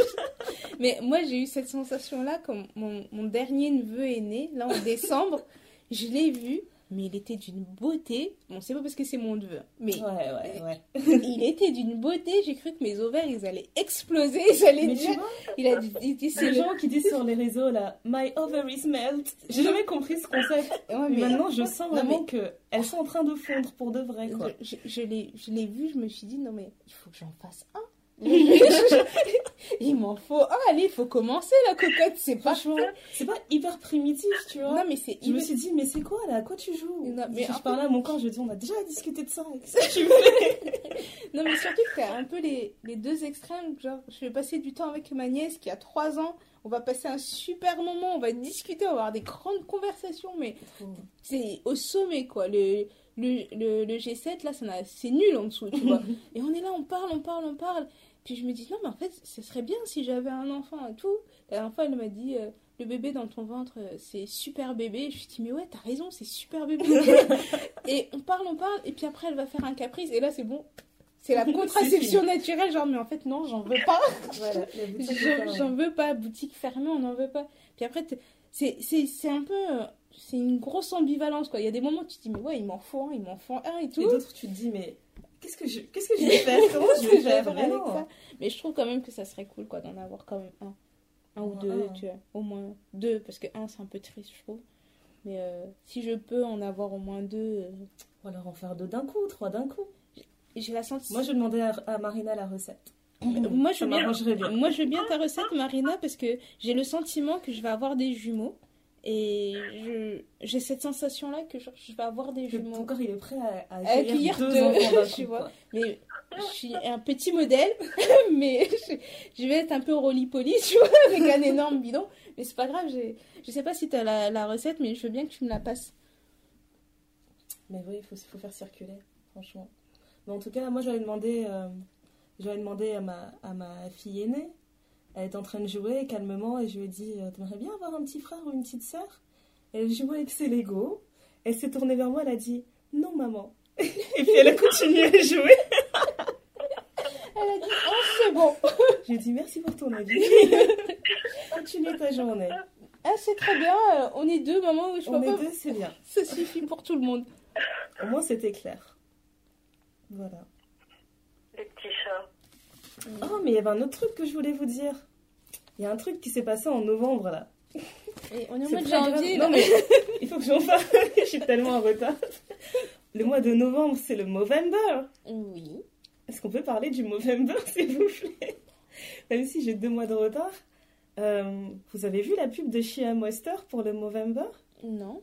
Il y avait une pub avec une farandole d'hommes noirs. Elle parle de ça comme si c'était farandole. des, des Comme desserts. si c'était des desserts, oui. Une farandole d'hommes noirs en train de, en train de malaxer leur barbe et faire Ah qu'est-ce que je me trouve beau, Ouais. qu'est-ce que je machin. Juste pour ça, c'est mon mois préféré parce que je suis une fan des barbes. J'aime les barbes. Toi Je- tu t'es fait avoir.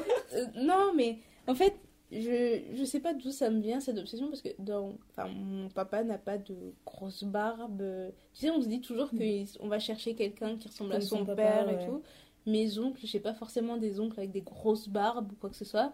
Puis un jour, comme ça, bah, dans ma vie, ça m'a eu. Je me dis, mais il me faut une barbe, Mhm. quoi. Je trouve ça trop stylé. C'est comme à un moment donné de ma vie, il me fallait un mec qui chante, quoi. Il fallait que mon gosse, un mec qui chante avec une guitare, qui sache jouer d'un instrument. Et puis ça m'est passé, mais l'histoire de la barbe, J'en connais une qui va passer des bonnes vacances. Elle va nous raconter des contes sur un mec barbu qui jouait de la guitare, je ne sais où là. non, mais franchement. Mais euh, non, du coup, euh, Movember, c'est un très très beau mois. Ah, c'était vraiment une belle publicité. Il faut que je la retrouve et je, je la partagerai euh, Sur sur le- compte Twitter, ce serait cool. Pardon? Je l'ai pas du tout vu cette pub. Je suis Ah, passée mais- à côté. Ça m'a tellement marqué. Je pense qu'ils ont vraiment bien euh, réagi sur le buzz du Movember parce que je Mm. pense que dès le premier mois de novembre, il y avait des hashtags euh, post ta barbe. Et euh, Mm. les mecs se filmaient genre, regarde, quand ma barbe est noire et reluisante parce que je mets de Bah, l'huile de bah. coco. Euh, moi, ça me fait trop rire de voir tous ces drôle. hommes qui prennent soin de leur barbe. Genre, euh, j'ai j'ai deux petits frères, mais le tout petit dernier, enfin, celui qui vient juste après moi, a une très très grosse barbe. Il a toujours été hyper velu, machin, donc euh, barbe énorme. Et celui d'après, ben, petite barbe de bébé, quoi. Il, ça pousse pas. Il est venu un jour dans ma chambre en me disant J'ai trouvé ça, est-ce que je peux mettre ça sur ma barbe? Alors il m'a sorti de l'huile de ricin, de l'huile de jojoba, de l'huile de coco. Il m'a dit Mais si je masse ça Après il m'a dit Mais tu peux pas me faire un brushing dans ma barbe? Est-ce que ma barbe elle va pas paraître plus longue? J'ai dit, T'es mignon, mais non, je veux pas te faire un la Non, mais j'ai mis énormément de temps à comprendre ce- cet engouement pour la barbe. Et en fait, j'ai compris. En fait, pour les hommes, la barbe, c'est l'équivalent des sourcils pour nous. Parce que moi, je trouve vraiment que quand tes sourcils, ils sont pas structurés, t'as pas de face, en fait. T'as Je pas suis tout à fait d'accord. Et je pense que c'est vraiment l'équivalent masculin. Il a sa barbe bien taillée et nous, c'est les sourcils. Mais si tu vas être superficiel sur un truc, moi personnellement, je serais superficielle sur des sourcils. Mais moi, je ne peux pas avoir de sourcils structurés parce que j'ai l'air d'une sorcière. Mais écoute, il faut que tu trouves. Non, mais il faut que tu trouves quelqu'un qui te fasse une, une belle structure de sourcils parce que ça change tout. Non, mais même quand on parle de structure, c'est pas forcément le tailler et avoir le sourcil virgule, quoi. C'est vraiment juste avoir un cadre. tu bien, vois. bien arrangé, tu Voilà. vois. Un Donc, je pense que c'est vraiment le même concept que la barbe, que sans qu'elle soit taillée au laser, juste qu'elle ait un bon cadre, tu Mais vois. si elle est, eh, mais s'ils ont la barbe taillée au laser qui descend bien, là, là, une barbe douce dans laquelle tu peux mettre les mains et tout. Ouais, je sais pas. Ah. Qu'elle soit douce, ok, mais tu vois, taillée au laser, je sais pas. Après, Et je suis peut-être euh, trop old school, mais Bah- le côté très très très apprêté, euh, ça Non, me- pas trop, pas ça m'emballe pas. mais euh, genre que tu- genre si je passe ma main dans ta barbe, j'ai pas envie de retrouver ce que t'as mangé ce midi. quoi. Ouais, bon, Genre une, Ah. Au moins. Tu vois, genre tu retrouves une, un bout de miette de pain, tu dis mais t'as pas vu que t'as mis une miette de pain ou une petite, une, une- un peu de sauce, genre euh, tu t'as, tu t'es pas regardé, tu t'es pas regardé, quoi. Fais un effort. C'était Movember. C'était mauvais. Mais en fait, moi, ce que j'avais beaucoup aimé dans cette pub, c'était de voir. En fait, je, je sais pas, j'ai l'impression que c'était un truc que je voyais jamais. C'était juste dans la même vidéo de voir autant d'hommes noirs sourire et être heureux. Et je sais pas, ils étaient trop choux. Attends les, J'avais trop aimé cette pub. les pubs de Black Panther qui vont sortir. Là, je pense Ouais. qu'on a. Et Black Panther, jusque-là, j'ai pas vu de gens sourire, tu vois, dans la bande-annonce. je vois mais, des gens très sérieux, prêts à se battre et tout. Mais, mais je pense là, que quand ils vont commencer les promos, je pense qu'ils ont déjà Ouais. commencé les promos. En plus là c'est euh, comment award season euh, aux États-Unis, t'as les Golden Globes, les Oscars, les machins. Donc, même s'ils sont pas en lice pour ça, mais on va les voir beaucoup sur des tapis rouges, etc. Je pense qu'il y a beaucoup de personnes qui vont être émoustillées par euh, la bogosité du truc, quoi. Ouais, bogosité, ouais. Ça, a été- ça va faire du bien. J'ai honte de le dire, hein, mais je vais y aller aussi pour ça, hein, c'est c'est clair. Moi, je vais y aller pour voir les tenues. J'ai l'impression que les tenues vont être grandioses, quoi. Je sais- La collection euh, printemps-été des mariages 2018, Ouais, mais je pense- inspirée par Black Panther. tu vas voir des gens aller chez les couturiers. Mais tu vois, la guerrière, elle a dans la scène. Elle avait un décolleté comme. Mais je pense vraiment que ça va être ça. Je pense que c'est c'est la beauté du cinéma, euh, de la télé, etc. C'est que ça inspire des trucs euh, que les gens ont peut-être négligés, mais ils vont le voir dans un film mais en fait ça c'est stylé. Ouais. Tu vois quand les Nigérians quand enfin, moi je vois les, les mariages des Nigérians, tout ça, leurs films, etc. C'est trop beau. ils sont toujours au top du game. Et tu dis, mais ces gens-là sont fiers d'être eux, quoi. Et tu dis, mais moi aussi, je veux être comme eux. Les Congolais, c'est pareil. Là, ça... Tout le monde va nous dire que c'est du désordre. Mais quand tu les écoutes, et c'est hyper Tu commences à trouver du sens et tu te dis, mais ouais, mais ouais, moi Mais aussi je vais m'y mettre. Mais voilà. Et euh, très bon exemple de la sapologie exportée, Jidena. Jidena, Jidena. Jidena, on lui demande dans une interview très simplement pourquoi vous, apportez, euh, vous, vous portez trop, autant d'importance euh, au fait d'être très bien habillé chaque jour? Et il a dit tout simplement, en fait, parce que j'ai pas envie que mon jour le plus sapé soit le jour où on m'enterre. Et là, tu te dis, ça a du sens Mais ce mec est Dit comme ça, ça a trop de sens honnêtement, si vous devez écouter quelqu'un parler, il faut l'écouter lui. Enfin, Parce qu'il a une barbe bien taillée c'est pas pour savoir. Personnellement, moi je trouve que ce mec fait beaucoup de sens. Quand tu lis ses interviews, que tu le regardes ou quoi que ce soit, tu dis le mec est censé, le mec est métis, mais il a tout à fait compris la complexité d'être mé- métis et il, dit bon ok, bon, il a choisi son camp entre Il guillemets, voilà. aussi. Mais il se dit, ouais, moi je suis ça, ça, ça, mais j'oublie pas telle, telle partie de moi, j'en fais partie aussi. Mais il défend les, les droits des Noirs, et quand il défend les droits des Noirs, tu sais, il n'a pas d'argument bancal, tu vois. Tu sens que le mec, il a ouvert un bouquin, clair. tu sens qu'il est, il est réfléchi, quoi. Moi j'aime bien les gens comme ça, tu dis, ouais, le mec, il est mignon, il est sympa, il présente bien, et puis quand il But commence, there's more. euh, voilà, tu vois, il commence à parler, là, tu commences à bégayer, tu te dis, t'es sérieux là? Tout ça pour ça, mais en plus de ça, quand il sait parler et qu'il dit des trucs qui font du sens et que, et que voilà, tu te dis, non, mais en fait, ouais, non, c'est bien, c'est, c'est bon quoi. Enfin, moi, j'ai toujours trouvé ça beaucoup plus charismatique, quelqu'un qui savait se présenter, parler, etc. Que tu peux être le plus beau mec du monde si tu sais pas bien parler. euh, Enfin, pour moi, ça ne fait. je pourrais pas être une de ces groupies, genre, oh, mais il est trop beau. Il est Et moi, j'ai besoin de genre- ouais, ouais, ouais. Il est trop beau et, et après quoi. C'est Ouais, pas. complètement, complètement. Je comprends pas pourquoi il était pas dans la pub euh, Movember. Ça aurait été bien. Il avait sûrement d'autres choses de prévues. Je pense qu'il a dû faire quelque chose. Si vous allez voir sur son compte Instagram, si vous voyez les photos qu'il qu'il fait ou quoi, enfin, son photographe fait, il a très. Enfin, En tout cas, c'est très travaillé. Moi, c'est ce que j'aime, c'est qu'il travaille vraiment ses visuels. Ouais. Et même, tu sais, tout son crew sur scène, là, oh là là là. mais Et- c'est top et Quand il honnêtement- fait ses lives, il a un band et tout, mais c'est tellement... euh, c'est propre. Tu vois, quand tu vois les, les lives de Solange, comment toute son équipe et tout, euh, c'est travaillé. uniforme, c'est pareil. J'ai trop aimé ça. En fait, moi, ce que j'aime dans son équipe, c'est qu'il y en a pour tous les goûts. Il y en a pour tous les goûts. Que vous ayez le, le clair ou le, le chocolat noir, noir, noir, et les chauves avec des cheveux, sans cheveux, machin. Il y en a pour tous les goûts et c'est harmonieux. Comme dit Oprah, you get a car, you, You get, get a car, car. you get a car. Exactement.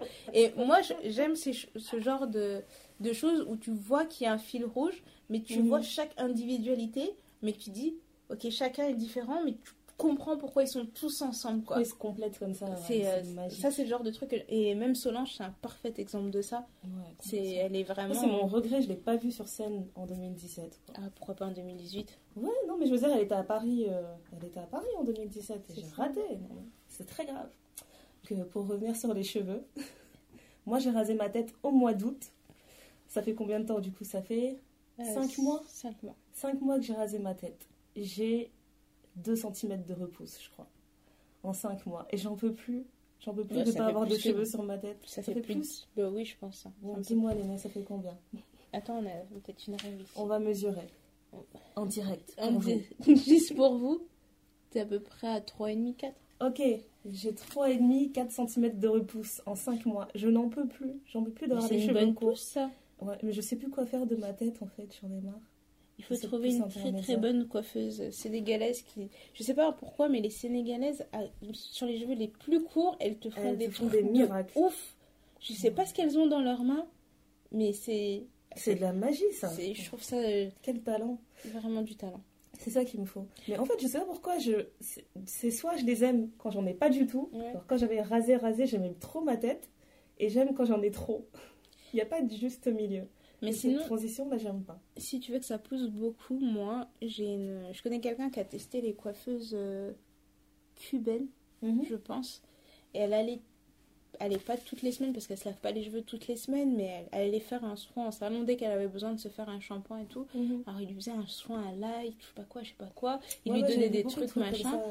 Et ben en un an, elle a déjà un ses cheveux étaient d'une beauté, mais laisse tomber. Tu vois, je mais ils étaient pas défrisés ses cheveux Mhm. tu vois?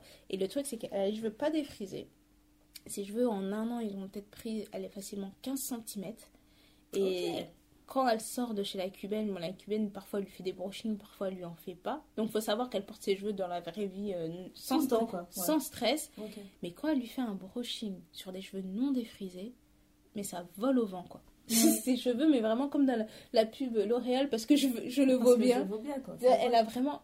Tu vois que ses cheveux sont en santé, ils rebondissent. Tu, tu vois, c'est pas genre, ouais, j'ai défrisé mes cheveux, genre le vent passe et mes Ouais, cheveux restent là. Ouais. Bah là, les cheveux ils partent, ils reviennent, tu vois, ils ont, ils ont du corps, ils ont du mouvement. Et elle m'a dit, non, mais c'est c'est ma coiffeuse, c'est une cubaine. Elle dit, j'ai arrêté d'aller dans les. Elle a dit ça fièrement, genre, c'est ce que ma coiffeuse, c'est une cubaine. Non, mais elle a dit, ma, ma coiffeuse, elle est cubaine, elle me fait des trucs dans mes cheveux, mais laisse tomber, quoi. Alors moi, j'ai l'impression que ce genre de coiffeuse, tu les trouves qu'aux États-Unis ou en Amérique hein. du Nord. J'ai l'impression qu'ici, c'est vraiment difficile d'aller. euh, Parce que tu vas naturellement dans un, sal- dans un salon euh, afro. D'ailleurs, ça me fait penser. J'ai regardé sur YouTube euh, La série, hein la série. Alors, j'ai oublié comment elle s'appelle? J'ai oublié. J'ai oublié le nom. euh, il y a, je pense qu'il y a Soul Sister, Soul qui Sisters et Barbershop. Barbershop, Barber, Barber Show. Show.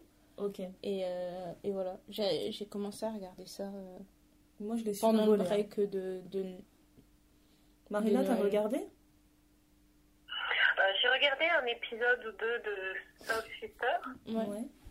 je sais pas. Oh, je... Comment? J'ai Ouais. trouvé ça mignon. ça m'a pas... Bah, en fait, moi, ce qui m'a.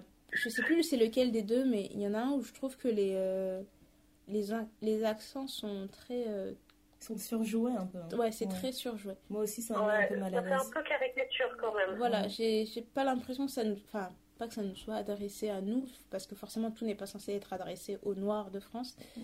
ou même aux, aux minorités de France, on va dire ça comme ça, mais Mhm. euh, j'ai trouvé que c'était un petit peu trop. Euh, après, il y, a des su- il y a quelques scènes où tu dis, ouais, non, ça c'est trop drôle, c'est machin, c'est bien fait et tout. Moi, je pense que c'est c'est vraiment fait pour être comique. Tu vois. Ouais. Maintenant, euh, je vais, je vais pas critiquer parce que je pense que j'ai juste. En ce moment, mon, ma tête me demande de voir du contenu, euh, je veux dire, plus sérieux. Ouais. Du coup, je peux pas critiquer, mais en tout cas, ça, en ce moment, ça me parle pas. C'est pas, c'est pas ma cam. Bah, ça se regarde Ah, facilement, ça passe le temps. Ça d'être plus approfondi l'écriture quand même. Quand même. Ouais. Le niveau scénario, je veux dire, euh, quitte à euh, se la jouer un peu euh, scénarisée comme ils le font, euh, et forcer un peu sur euh, comment, les attitudes, Ouais. bah, je préférerais que ce soit mieux construit. Ouais, carrément. Ouais, voilà. Qu'il hésite moins, euh, comment. Là, ça fait un peu bricolé et en même temps avec des prétentions euh, pour lesquelles ils n'ont pas forcément les moyens, tu vois. Enfin, je sais pas. euh, Ouais, en tout cas, moi, ça m'a pas, ça m'a pas complètement convaincu. hein. Je pense qu'il y a, comme je te dis, il y a encore du, du travail à faire.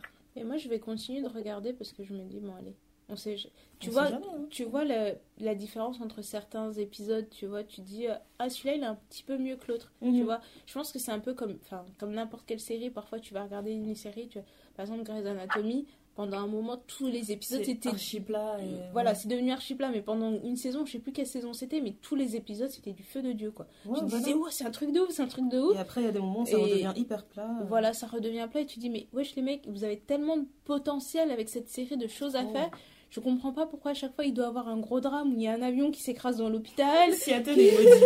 Ils ont toujours pas compris, mais cet endroit est maudit. Non, mais franchement, tous les ans, il y a un truc de ouf. L'hôpital, Ouais. il se reconstruit tous les ans, mais tous les ans, il y a un étage qui tombe. Enfin, tu vois, c'est des, c'est choses comme ça. Alors, après, le format, c'est hyper court. Je pense que chaque truc doit faire Ouais. maximum 5 minutes. Donc, je pense que c'est vraiment genre, soit t'accroches du début à la fin, soit t'accroches pas. Et c'est peut-être leur accroche. une euh, force parce que je me dis que c'est une mini-série, c'est un format de 5 minutes. Euh, en termes, de, en termes de, de rapidité de réactivité, ils peuvent faire plein de choses. Et c'est pour ça que je me dis, c'est peut-être pas sympa de le dire comme ça, tu vois, sur, euh, sur un, un réseau, de dire ouais, j'aime pas trop, euh, ça aurait dû être comme ci, ça aurait dû être comme ça. Mais c'est quand même intéressant parce que je me dis qu'en disant ça aujourd'hui, peut-être que dans deux semaines, il y aura un truc qui va me parler plus déjà. Mais j'ai l'impression, en fait, ils cherchent leur. Enfin, je sais pas s'ils cherchent leur cible ou quoi, mais tu sais, Mhm. t'as des. Moi, personnellement, il y a des épisodes qui me touchent plus que d'autres. Alors, je sais, Ouais. Je, je sais pas si c'est moi qui sens l'écriture différente ou si effectivement l'écriture est différente, en fait. Tu vois, je, je Ouais, sais pas en trop. temps, tu vois, je pense qu'il faut pas hésiter à être un peu, euh, un peu plus dur aussi, parce que tu, tu vois des, euh, comment, des personnes qui essayent de faire le même type de travail avec euh, moins de moyens, par exemple, que ce que je suis faire au Barber Show, euh, comme Willem, c'est ça? Oui. Et- oui, Le YouTube- Willem, oui, oui, le, oui. le mec de Facebook, le jeune homme de. Enfin, le mec. Enfin, il a fait beaucoup de vidéos sur Facebook, non? Ouais, et euh, ouais, c'est vrai que lui, il a très peu de moyens, il a un niveau, mais pff, qui le critique? Personne ne le critique, lui. Oh, si, on l'a trouvé. Il a trop de talent. Comme ils disent les mecs dans le rap français, euh, il y a des haters, il y a des haters, tu sais pas d'où ils viennent, mais ils en ont tous. Il y a toujours des rageux, oui. mais c'est vrai que lui, moi, je trouve qu'il a un talent incontestable. Mais euh, non, mais t'as as tout à fait raison. C'est, euh, j'ai regardé les quelques vidéos.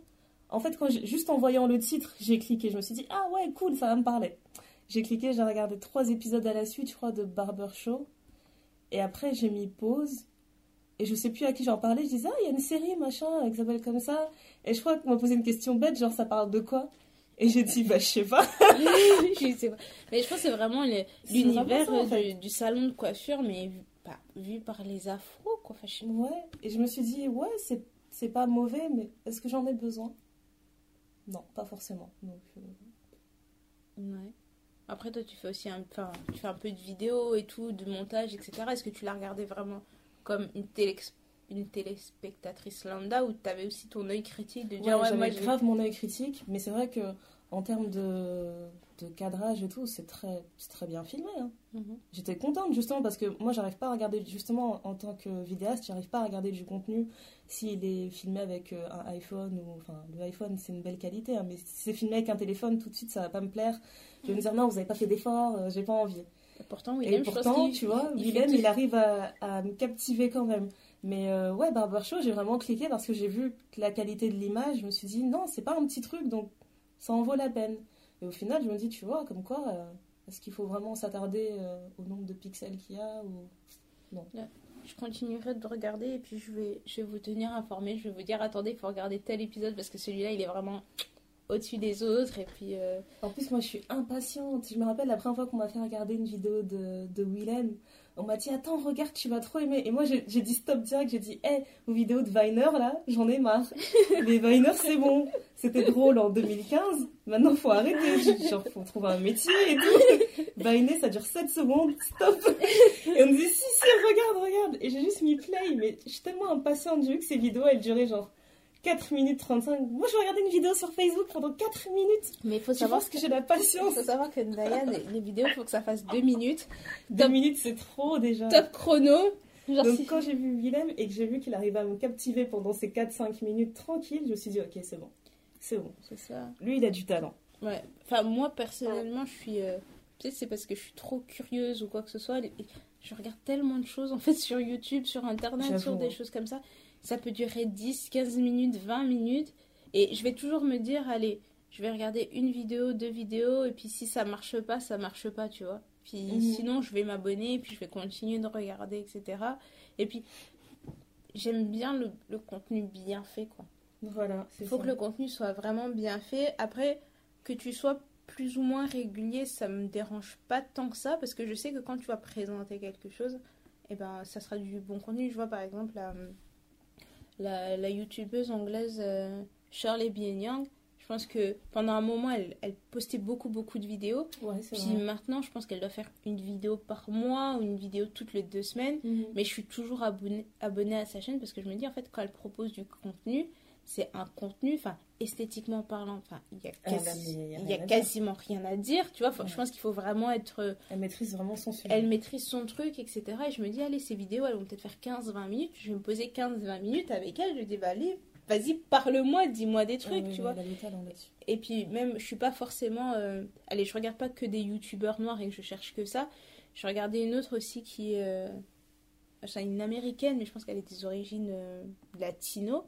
Cette fille, elle a un contenu, mais magnifique. Elle s'appelle Daisy Perkins. Ses vidéos, mode, maquillage, etc., c'est du niveau, mais laisse tomber. Et elle, euh, bah, elle est mariée, tout ça, et avec son mec, ils font, quand ils vont en voyage, ils, filment leur voyage et en- ils en font des vlogs ou je sais pas quoi.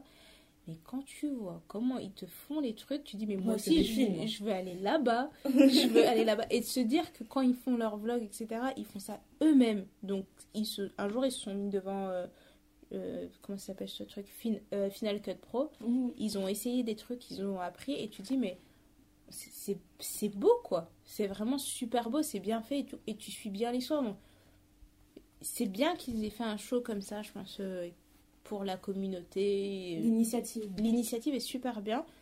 Il y a certains épisodes qui me plaisent plus que d'autres. Je pense que j'ai regardé toutes les saisons du, enfin tous les épisodes du Berber Show. Je pense qu'ils ont eu des guests, genre ils ont eu Vincent Cassel, ils ont eu euh, Jamel Debbouze qui est venu dedans. Il y avait euh, Black Beauty Bag qui était dans un épisode de Soul Sisters aussi. Euh, oui, il y avait Black Beauty Bag avec une autre euh, influenceuse euh, qui s'appelle. euh, enfin, je pense que son nom. qui s'appelle Daniel, mais je pense que son nom Instagram c'est un autre truc. Best of Best of D ou un truc comme ça. Mhm. Ah oui, Daniel a un or, ouais. Voilà. Et, euh, et je- enfin, les profs Ah. aussi, je pense. Et, Mhm. euh, et tu vois, donc du coup, tu vois, ils arrivent quand même.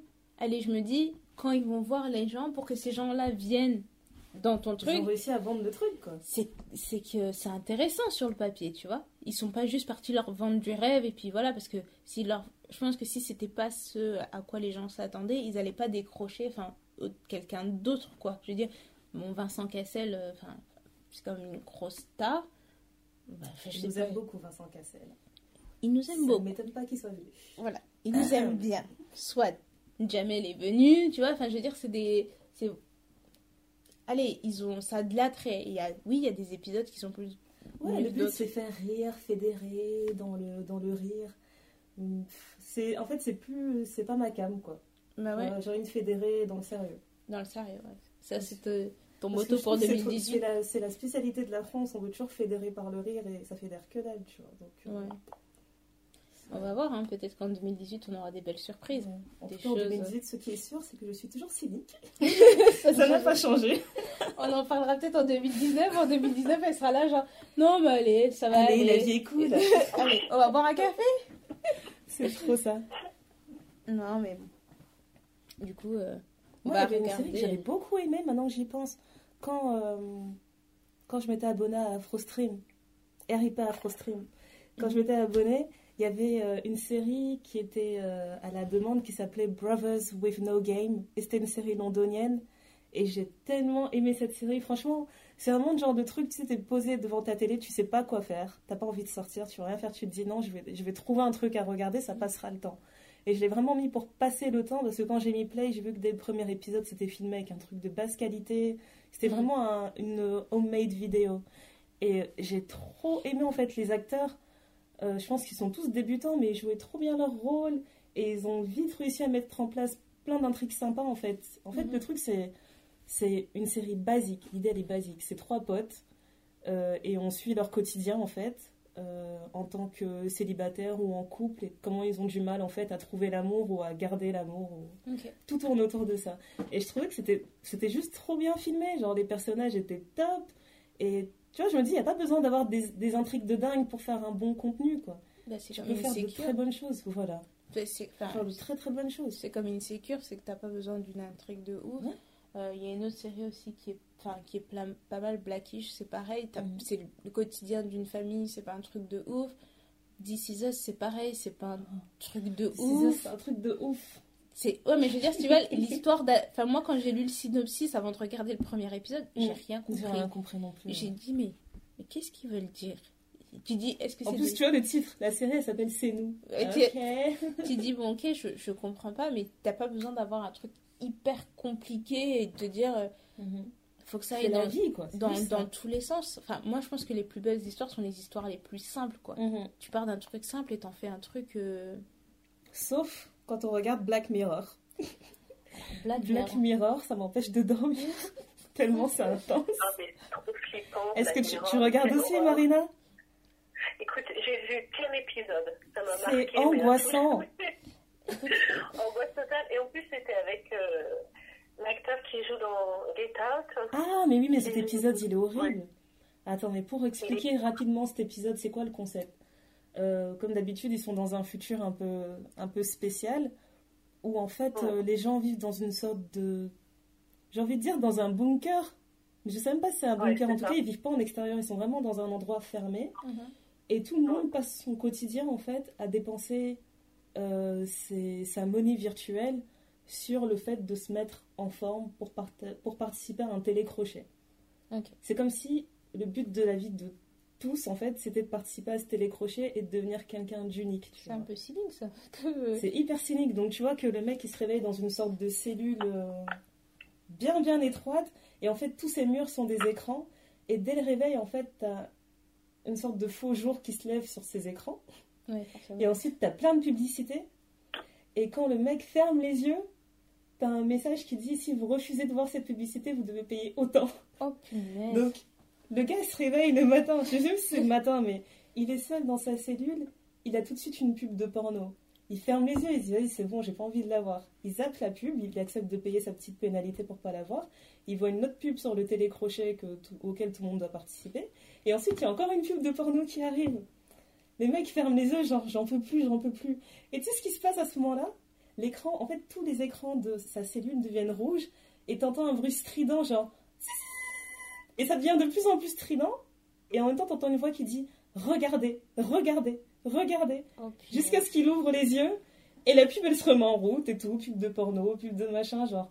Tu vois, le... en fait, Oh, c'est tellement bizarre. cynique. Et tu te dis, mais Ça m'étonne pas que t'aimes bien ça. ouais, mais c'est pas impossible. Moi, c'est surtout ça qui me, qui me parle dans cette série. Je me dis, ok, on n'a pas besoin de faire grand chose pour avoir une super série, mais quand même, Black Mirror, ils des- ont été au paroxysme du, de, du, de, de la vie sur les réseaux sociaux. C'est pas possible. Non, mais c'est. Ils ont regarde. vraiment été jusqu'au bout. Mais les gens en font plein, plein de bonnes critiques et Ouais. euh, apparemment ça fait vraiment, vraiment peur. Moi, la dernière fois que j'ai eu peur comme ça devant une série, c'était euh, American Horror Story. Ah, j'en ai regardé. Et en fait, euh, ça tombe toujours au niveau, enfin, période Halloween, tout ça, Ça machin. bien, et euh, au début, tu dis non, mais ça fait pas peur, mais ça te met des trucs dans la tête. Mhm. Je pense la saison 1, c'est une famille qui emménage dans une maison. Ouais, ça commence bien. Et la maison, elle est. Une vieille maison Ouais, une vieille maison. Il se passe des choses bizarres dans la maison. La saison 2, je pense que c'est dans un couvent de sœurs. Oh. Et c'est un truc de malade. Je pense que la saison 3, c'est avec des sorcières. Enfin, donc, c'est un truc, tu dis, il se base sur des faits réels qui se sont passés aux États-Unis à un certain moment. Et ils en font toute une histoire de. Je pense que ça, à chaque fois, c'est 12 épisodes, quoi. Et je pense que je me suis arrêtée peut-être à la saison 4 parce que Mhm. c'était vraiment sur les. euh, euh, le cirque. euh, je sais plus comment on appelle ça. Euh, Ah, The Freak Show The Freak Show, c'est ça. Et, euh, et en gros, tu voyais une femme à barbe, tu vois une toute petite dame, mais vraiment, genre toute petite, elle doit faire 40 cm. Mhm. 40 cm, c'est beaucoup. Euh, tu vois des, tu vois des siamois, enfin des choses comme ça. Mhm. Et en fait, je pense que j'ai regardé 2-3 épisodes et ça m'a pris, mais vraiment fin. Trip, quoi. Et je me suis dit, je peux pas continuer, j'arrête quoi. Tu dis, tu Ah vas ouais, regarder non, non, ça et tu vas entendre un bruit chez toi, tu vas te dire. Ah euh, ouais, c'est plus possible. mais c'est, c'est franchement, c'est, c'est une bonne, bonne série, mais ça fait peur, quoi. Et moi, pourtant, je suis pas une tapette. hein. Je- Moi, je suis une grande peureuse. J'ai- peureuses. j'ai, pas peur. Les films d'horreur, ça me fait rire et tout. Mais là, sur le coup, en fait, j'aime pas ces trucs qui font peur et qui sont trop près de la réalité, tu vois. C'est, parfois, la ligne, elle est très, très, très mince et tu te dis, mais c'est quelque chose qui pourrait arriver, tu vois. Et ça m'a mis hyper mal à l'aise, puis j'ai, puis j'ai arrêté. Euh. Mais il y a plein, plein de séries qu'on peut regarder, qu'on peut, qu'on peut partager. Enfin, c'est... Y a trop de trucs. Ouais. Y a vraiment trop de Mais, euh, trucs. moi, j'ai l'impression limite que c'est un devoir de citoyen, tu vois, de regarder Black Mirror et de se dire j'ai pas envie qu'on en arrive là, tu vois. Mais toi, tu le penses comme ça, mais il y a des gens qui regardent ça juste pour regarder, tu vois. Ça m'inquiète. Tu vois, il y a des gens qui vont se dire Ah, c'est pas mal, hein, ça c'est cool, tu vois. Tu vois, moi je trouve ça vraiment. euh, Tu vois, y a en quelques. plus, le sino de la série, c'est un truc du style. euh, C'est une phrase bien pensée du style. euh, euh, les, euh, les réalisateurs de cette série euh, observent comment les plus grandes avancées technologiques peuvent faire ressortir les plus mauvais instincts chez l'homme, tu vois. C'est vraiment ça. C'est juste ça. Mais tu vois, la génération de nos parents, t'imagines 20 ans, tu dis Ouais, je vais aller vivre dans une maison, on va m'enfermer pendant 3 mois, puis je serai payé. Puis Ouais, pendant ouais. 24 heures, on va regarder ce que je fais. Genre, si je vais aux toilettes, on va voir que je vais aux toilettes. Si je suis en train de manger un machin, si je suis en train de coucher avec mon mec, on va me voir coucher avec mon mec, et pendant 3 mois, c'est normal. Et je serais payée. Et je serai payé. Nous, notre génération, on l'a vu un petit peu bizarre. Mhm. Euh, la génération qui est juste en dessous de nous, Ouais, c'est candidat de télé-réalité, c'est normal. Et enfin, Mm. enfin, perso, je, je sais pas qu'est-ce que vous pouvez encore faire. Autant il y a quelques années, c'était hyper innovant, machin, le Ouais. concept. Mais là, qu'est-ce qu'il y a de. Non, il n'y a plus rien à faire. Il y a, il y a, il y a plus rien. Le seul truc, et ça, c'est mon petit euh, péché mignon. le seul truc que je regarde, et je pense que j'ai regardé les- la version anglaise, américaine, euh, néo-zélandaise, australienne et française, c'est Mario au premier regard. Ah Oh, oh. arrive pas. hein. Et ce truc-là, je sais pas Marina si t'as déjà vu ça, mais, Non, euh, jamais. mais en fait Mario, Et ben, c'est exactement ce que tu entends dans le titre. C'est vraiment ça. c'est vraiment Mario au premier regard. En fait, j'ai découvert ça il y a peut-être deux ans, quand j'étais encore au Canada, deux trois ans. Et euh, bah, c'était pareil, c'était à un moment donné où t'as plus aucune série qui passe à la télé, tout ça, et tu dis hop, il y a ça. Il y a ça, voilà. J'ai commencé à regarder et je sais pas pourquoi ça m'intrigue autant. Et je trouve ça dingue en fait. C'est il y a une équipe d'experts qui euh, qui choisit euh, en fait tu as plein de gens qui viennent en inter enfin ils viennent faire des tests et tout et ils sont censés trouver la personne qui est le plus compatible avec toi. Et donc tu as un, un expert on va dire psychologue, etc. Dans la version américaine, je pense que tu as un expert sexuel et ensuite tu as un, un expert spirituel. Et en fait, ils vous mettent ensemble sur tous ces aspects-là. Parce qu'on dit, on, allez, on va mettre toutes les chances de votre côté. Si vous voulez marier entre noirs, vous allez rester entre noirs. Si vous voulez rester entre juifs, on va vous trouver un juif, etc. Si vous voulez rester entre euh, hindous, on va vous mettre entre hindous. Et, euh, et en fonction de ça, ils vont dire, bah, vous voyez, vous avez le sens de la famille. euh, pour vous, c'est important que la personne soit comme ci, comme ça, comme ci, comme ça. Et donc, tu y vas vraiment, genre, c'est un gros mythique. Et les gens vous mettent ensemble, quoi. Mhm. Et euh, donc, le jour, on dit, en fait, on t'a trouvé quelqu'un, donc tu annonces à ta famille, au fait, je me marie dans deux semaines. Donc, en deux semaines, bon, eux, ils ont réglé tous les détails, la cérémonie, machin, etc. Et ils te, bah, ils te laissent deux semaines pour annoncer à ta famille, choisir ta robe, euh, enfin, ou ton costume, et puis après, vous êtes mariés, tu vois. Ce que je trouve vraiment bizarre de un dans cette série, c'est que par. Excuse-moi de te couper, mais ils ne, ils ne se rencontrent jamais dans le- Bah, si, dans juste. l'intervalle Non, non, ils se voient pas. Dans le processus de Dans le choisir, le- de créer le couple, non. Non, ils ne se voient pas. Et euh, en fait, ils se voient au moment de. Enfin, quand tu rentres euh, pour te marier, quoi. Donc- qu'en fait, les experts, ils disent voilà, on vous a trouvé euh, un- une personne compatible. Ouais. Euh, ils donnent deux, trois infos sur la personne, non? Je sais pas s'ils donnent deux, trois infos, mais de ce que j'ai compris, c'est dire on vous a. On, On vous a trouvé quelqu'un vous fans de voulez, match, euh, on t'a ouais. trouvé quelqu'un de compatible. Et après, tu dis ok, les experts ont trouvé quelqu'un pour moi. Et tu sais, par exemple, aux, aux États-Unis, ils font beaucoup ça. Genre, euh, le jour de ton mariage, ben, la mariée envoie un cadeau pour son mari. Mhm. Et puis le mari envoie un cadeau pour sa femme. Et puis, genre, c'est les demoiselles d'honneur qui vont déposer le cadeau chez les garçons. Et les garçons viennent déposer le cadeau chez la fille. Enfin, voilà. Et euh, donc, du coup, bah, dans cette veine-là, bah, ils offrent un cadeau. Et puis, avec un petit mot de cher futur mari. De rencontrer. voilà, de voir à quoi tu ressembles. Et, euh, et tu vois, en fait, il y a certains couples qui vont se rencontrer. Donc, le mec, il va rentrer. Donc, d'un côté, il a sa famille. De l'autre côté, il a la famille de, de la fille. Donc, t'as certains gars qui vont juste un bonjour discret. Et puis, il y en a d'autres qui vont dire Ah, vous êtes la maman de la mariée. Moi, je m'appelle machin et tout. Déjà, Ouais. ce premier contact, ça, met, ça donne un peu la température pour ce qui va suivre. Et après, bah, t'as la fille qui rentre. Et puis, c'est un vrai mariage. Parce que si ça marche pas, ils sont obligés de divorcer. Mais Ouais. un vrai, vrai divorce. Vrai, vrai, quoi. Et, euh, et voilà, ils se disent oui, et puis après, ils ont, je pense, six semaines euh, pour vivre toutes les étapes d'une vie à deux. Alors déjà, il y en a certains qui s'embrassent comme ça, là.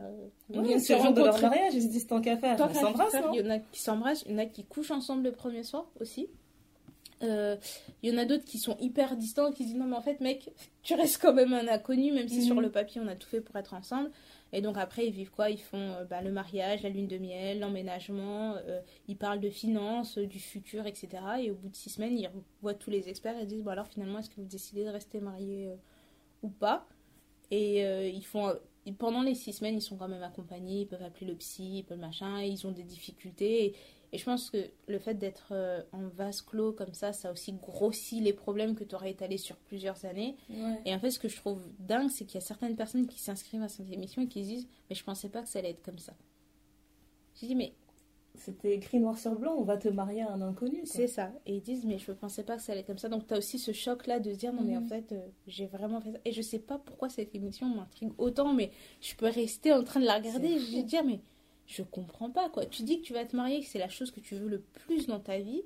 Mais à la moindre difficulté, tu dis non, c'est bon, je me barre. Il y a une fille, dans le truc, la version néo-zélandaise, la fille, elle a fait un truc, ils se sont engueulés une fois parce qu'elle a entendu un truc sur son gars qui était complètement faux. Elle a juste pris ses affaires et elle s'est barrée.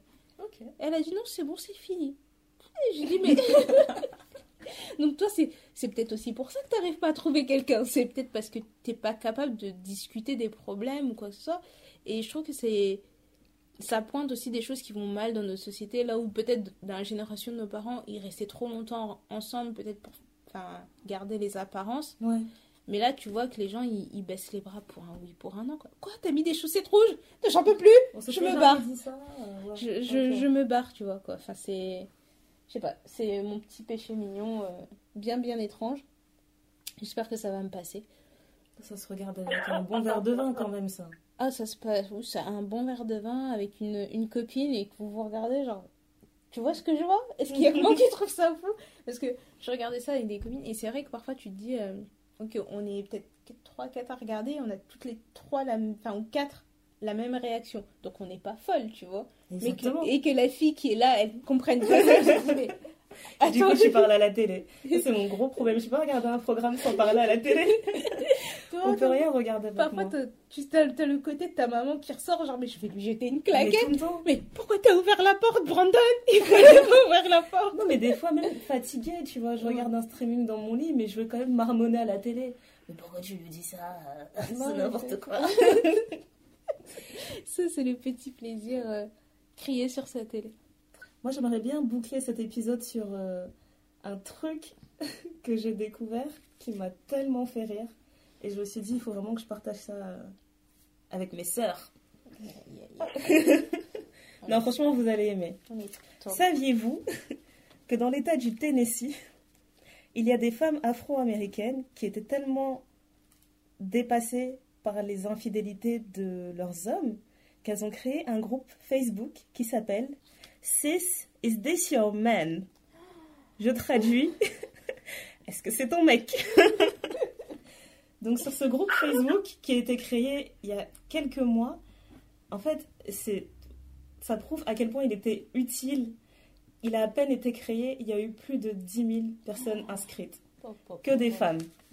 Et attention, les filles, elles ont été très très organisées parce qu'elles se sont rendues compte qu'il faut utiliser ce, ce groupe à bon escient. Mhm. Du coup, quand elles ont eu des demandes d'ajout, elles ont tout bloqué. Et elles ont fait remplir un questionnaire très détaillé aux femmes qui entraient dans le groupe pour s'assurer que c'était vraiment des femmes qui souhaitaient Ouais. s'assurer que leur mec était fidèle.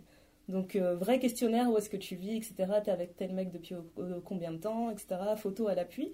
Et en fait, une fois que t'es accepté sur le site, tu peux poster une photo du mec que tu fréquentes et faire un appel et dire voilà, je suis avec ce mec depuis autant de temps.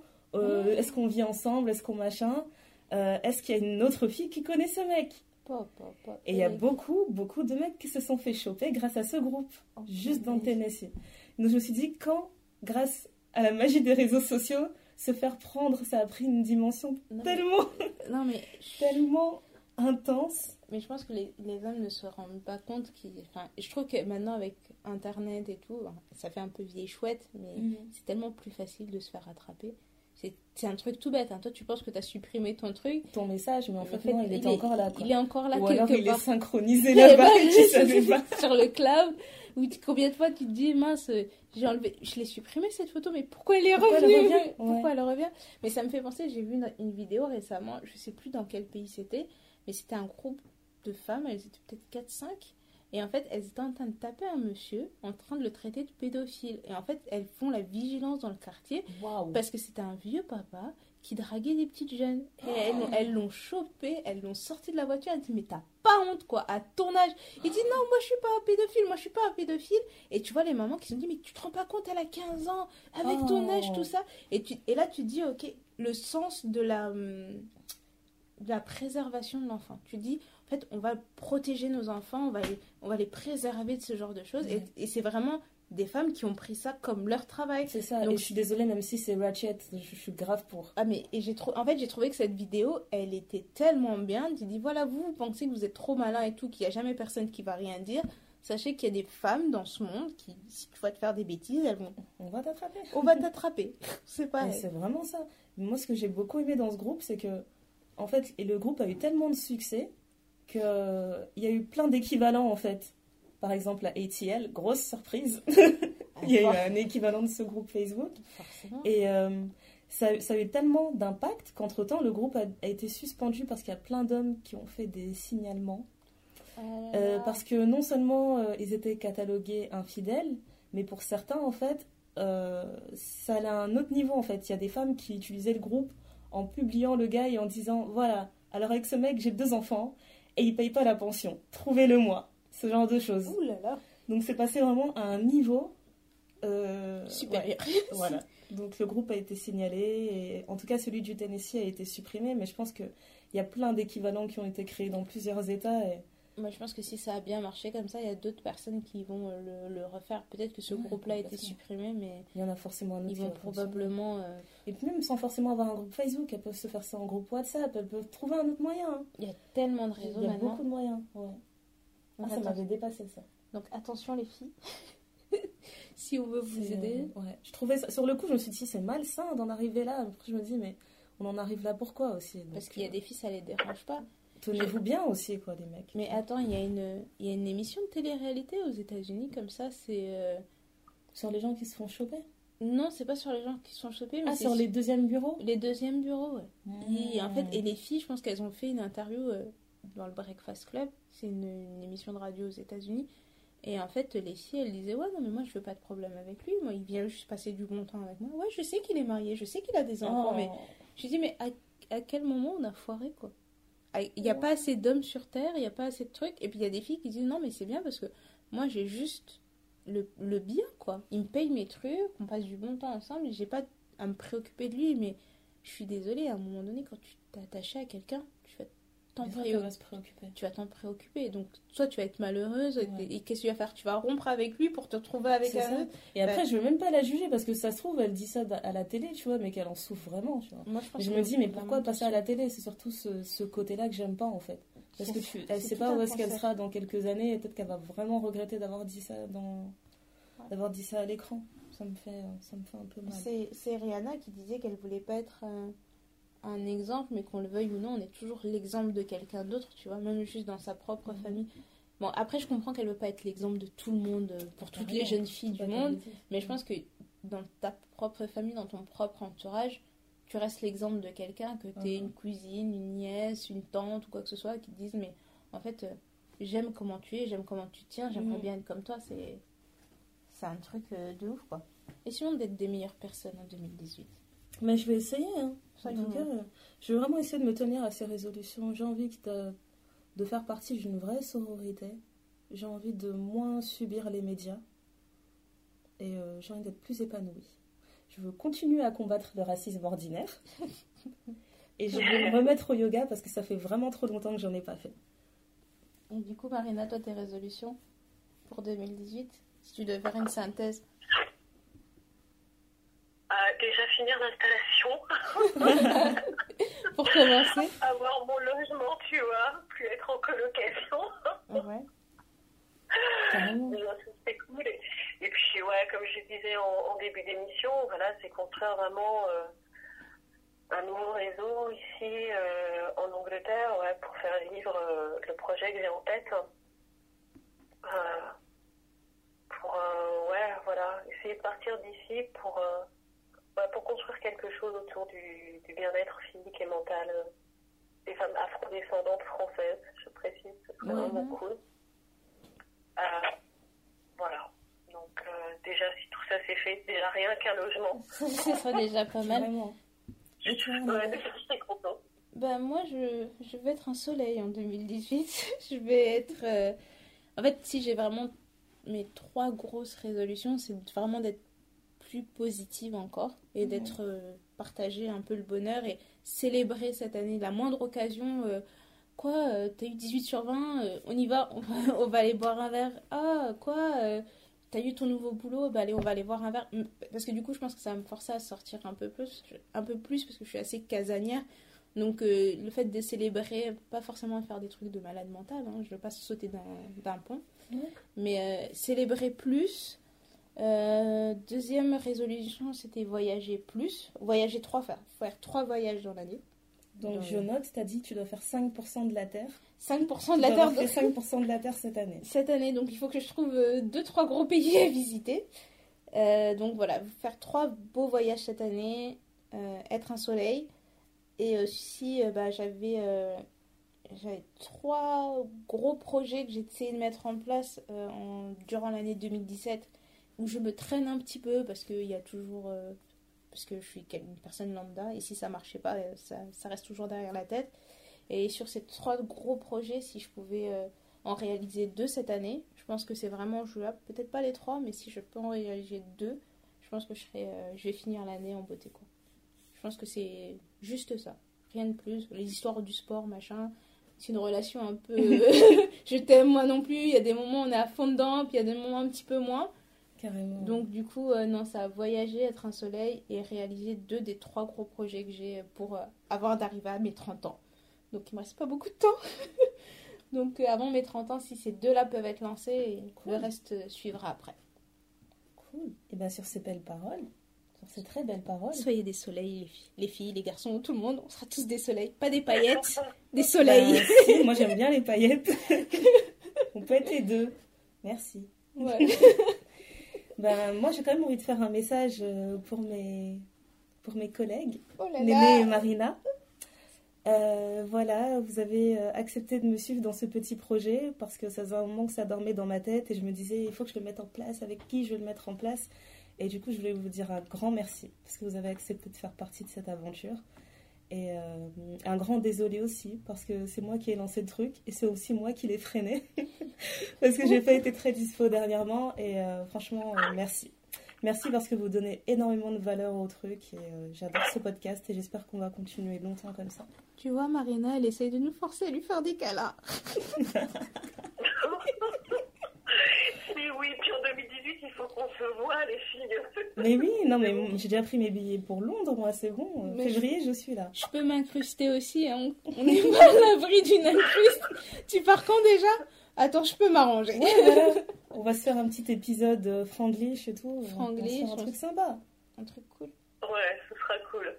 Et de la régularité dans le podcast. Ah oui, c'est une bonne résolution. Pour nous trois, on va essayer d'être vraiment régulière et de vous proposer du contenu euh, et de. On a eu des idées de diversifier un peu et de. Mhm. On a quelques idées qui, qui, pointent le bout de leur nez, donc on espère vraiment de. Enfin, on espère vraiment que ça, ça puisse euh, voir le jour et que ça vous plaise surtout. Et euh, bah, comme d'hab, on, attend vos retours. Ouais. On a hâte et on est contente d'être là comme disait Ndaya tout à l'heure, euh, we're back, euh, we're black. et euh, du coup, ouais, on attend vos retours sur les réseaux. Et on voulait dire un grand, grand merci à toutes les personnes qui nous suivent sur Twitter parce que même si on n'est pas tout le temps hyper, hyper régulière, on voit que le nombre augmente et que les gens. Et que vous relayez beaucoup. Vous relayez beaucoup et ça nous touche énormément, vraiment. Ouais, the love is real. Vraiment, vraiment. on, a, entre on a notre petite conversation WhatsApp, genre, on s'envoie des captures, genre, on s'envoie des captures, t'as vu? T'as vu, t'as vu. Et puis même sur SoundCloud, on voit que les écoutes montent, même quand on n'était pas là, là, entre guillemets, bah, les écoutes montaient aussi. Donc, euh, non, enfin, on, tient quelque chose, quoi. Donc, euh, on se voit sur... on tient le bon bout. On tient le bon bout, comme les beaux français. on se voit sur euh, Twitter, sur Facebook. Surtout sur Twitter, hein, on va pas se mentir. Surtout sur Twitter, parce que bon, Facebook, personnellement, Facebook, ça ne me parle pas. Je, Ça fait peut-être plus de six mois que j'ai pas été sur Facebook. Mais. Euh, on maîtrise mieux Twitter. Twitter, c'est bien, c'est facile, on est juste là. Ouais. On- vous nous envoyez un message et bim, on est là. Bim, on est là, on répond direct. Bah écoutez, euh, moi j'ai bien siroté mon thé. Merci beaucoup les filles. Il était bien chaud le thé. Ouais. À très On très dit, euh, bientôt. À très très bientôt. À dans 15 jours. J'espère que je serai À dans 15 ponctuelle. Dans 15 jours ou pas. Allez, bye bye. Bye.